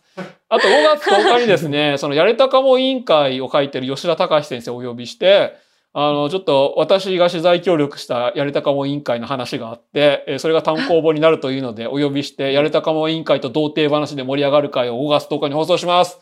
お楽しみに。楽しそう。楽しそう。ぜひぜひ。なんか、えっ、と、じゃあ、ゆいさんとおいさんなんか、もし告知あれば、このタイミングであ、あります？どうしよう。ありますあ。ど、どうしよう。ど、ど、どちらからでも僕あんまないないというか、その告知よりも謝罪の方が。え？え、なんで？あの、ツイートのやつですか？いや、ちょっと、ジャンププラスで今漫画書いてるんですけど、ちょっと更新が遅れ気味なので、ちょっと告知できないなっていう。今の時期は本当にね 皆さん大変でしょうし、そうですよ。はいご無理なさらず、はい。ちょっとあの、今度あの、こういう動画形式で謝罪会見みたいなことしようかなと。そんあ、そういうのをやるんですね。はい。あ、以上です。はい、すみません。あじゃあ、ゆいさんお願いします。じゃあ、えっと、私ですね、えっと、先ほどお話もさせていただきました。YouTube でよく実況、あ、ど、ど、どっちからしようかな。Twitter じゃあ出していただいて、Twitter フォローしてください。ぜひ、あの、最近だとですね、あの、ゲームアニメ番組の司会などが多いんですけども、あのー今度、5月の4日に、NHK 総合でですね、あの、初めての地上波バラエティに出演することになりまして、すすごいそんなのが。あのー本当に本当に放送までに私緊張しているんですけども、NHK 総合で、あの、バチャブラレモンダチナイトっていうですね、番組、22時50分から、えー5月4日22時50分から、あ、5あります。月8日ってもうすぐですね。そうなんです。ああの、映像系には手を出すなっていうですね、あうんの、漫画作品があったと思うんですけども、それのアニメ化がこの間冬アニメされていて、はいはい、そのアニメについてですね、あの、論文のりょうさんと東野幸治さんと、えー超特急のり そうなんさん。だ。すごい。りょうさんなんですね。あ、いえ、えっと、論文の淳さんと、ごめんなさい、論文の淳さんとええ、東野幸治さんと、超特急のりょうがさんとあお話しするっていう。りょうさんは正座ししてるんですよね、確かに。えっと、論文のりょうさんはいらっしゃらないんですけど、そうそうそうなんです、そうなんです。っていう、あの、私の初めての地上波バラエティでの、あの、私のこう、チャレンジをぜひ見守っていただけたら嬉しいです。あの、私、本当に気合い入れていて、こういう、例えばあの、なんていうんですか、ゲームについてお話しするっていうこととか、こう好きなものを語るってことを長年ずっとえ、こうやってきたので、もう、こういうことなら一番得意分野だと思ってですね、あの、最初スタッフさんに、え、どんくらい知ってんの？と、要するにスタッフさんなんて私のこと全く知らないんですよ。なんで、どんくらい詳しいの？って言われて、あの、好きな、どんくらい好きか書いてよって言われたんですよ。アンケートみたいなので。で、私はもう時間なかったんですけど、締め切りまで。一晩で、あの、A415 枚ぐらいのアンケートを 書いて送ったら、あ、もう、もう分かった、大丈夫、もう大丈夫、分かった、分かったって言って呼んでもらったんですけど、えーはい。っていう、あの、私が一生懸命収録頑張りましたので、まあ、ちょっといろいろねえ、カットされてる箇所もあると思うんですけども、もう、東野、東野浩二にセクハラとかされたりしなかったんですか？いや、全然、いやあの、すごいいい方でした。あの、すごいいいこと言皆った。さん、あの、リモートだったんですけど、収録あが。そっかそっか、そうですもんね。あはい。リモートで。そう最近は全部テレビもリモートです。逆になんでリモートなのでちょっとリラックスできたのかもしれないです。はい。そちらがですね、5月4日にありますので、ぜひ一緒にご覧いただけたら嬉しいです。あの、ツイッターとか YouTube で実況しながらみんなで見ましょう。はい。そしてあの、リンクでですね、貼っていただいている YouTube チャンネルがあります。あの、今、チャンネル会員1万人を目指しているので、よかったらぜひチャンネル登録してください。あの、ファイナルファンタジー7リメイクだったりとか、あと人狼ゲームとか、ああと、はい、アイドルマスターとか、ロマンシングサガとか、まあ好きなものがとにかくギュッと詰まっているチャンネルになっていあ。ます。あ明日から、あの、人狼ゲームと SF の物語が混じって、しかもこれもループものなんですよ。はい。っていう、あの、30日発売のスイッチのグノーシアっていうゲームがあるんですね。えー、これね、でもお二人も好きだと思うんですよ。これを、ねあの、明日から実況していきます。あの、へーループものでえー SF で人狼っていう、私の好きなものが全部載ってるっていう。作品なんですけど。はい。スイまあッチを子供に取られてるからあ、そうなんですね。奪い合いなんですね。そうなんですよ。いやー今スイッチ手に入らないじゃないですか。なんかしかもあ、そっかそっか、はいそうですね。ぜひ、あの、手に入らない手に入ったら手に入るまで私の実況を見てください。はいあ、じゃあ、こんな感じで、はい。ちょっと今日ははい終わりにしますか。ちょうど。はい。すいません。なんか3時間もお付き合いいただいてありがとうございました。あちょっとありがとうございます。ありがとうございました。なんか今ツイツイッターちらっと見たらすごいあの視聴者さんがフォローしていただいてて 嬉しかったです。ありがとうございます。じゃあすいません。はい、ままた、た呼んでくだいさい。やぜひぜひお願いします。またお呼びしますんで。じゃあ、それでは、こんな感じでまたお会いしましょう。さようなら。ありがとうございました。みんな13系プレイしてくださいね。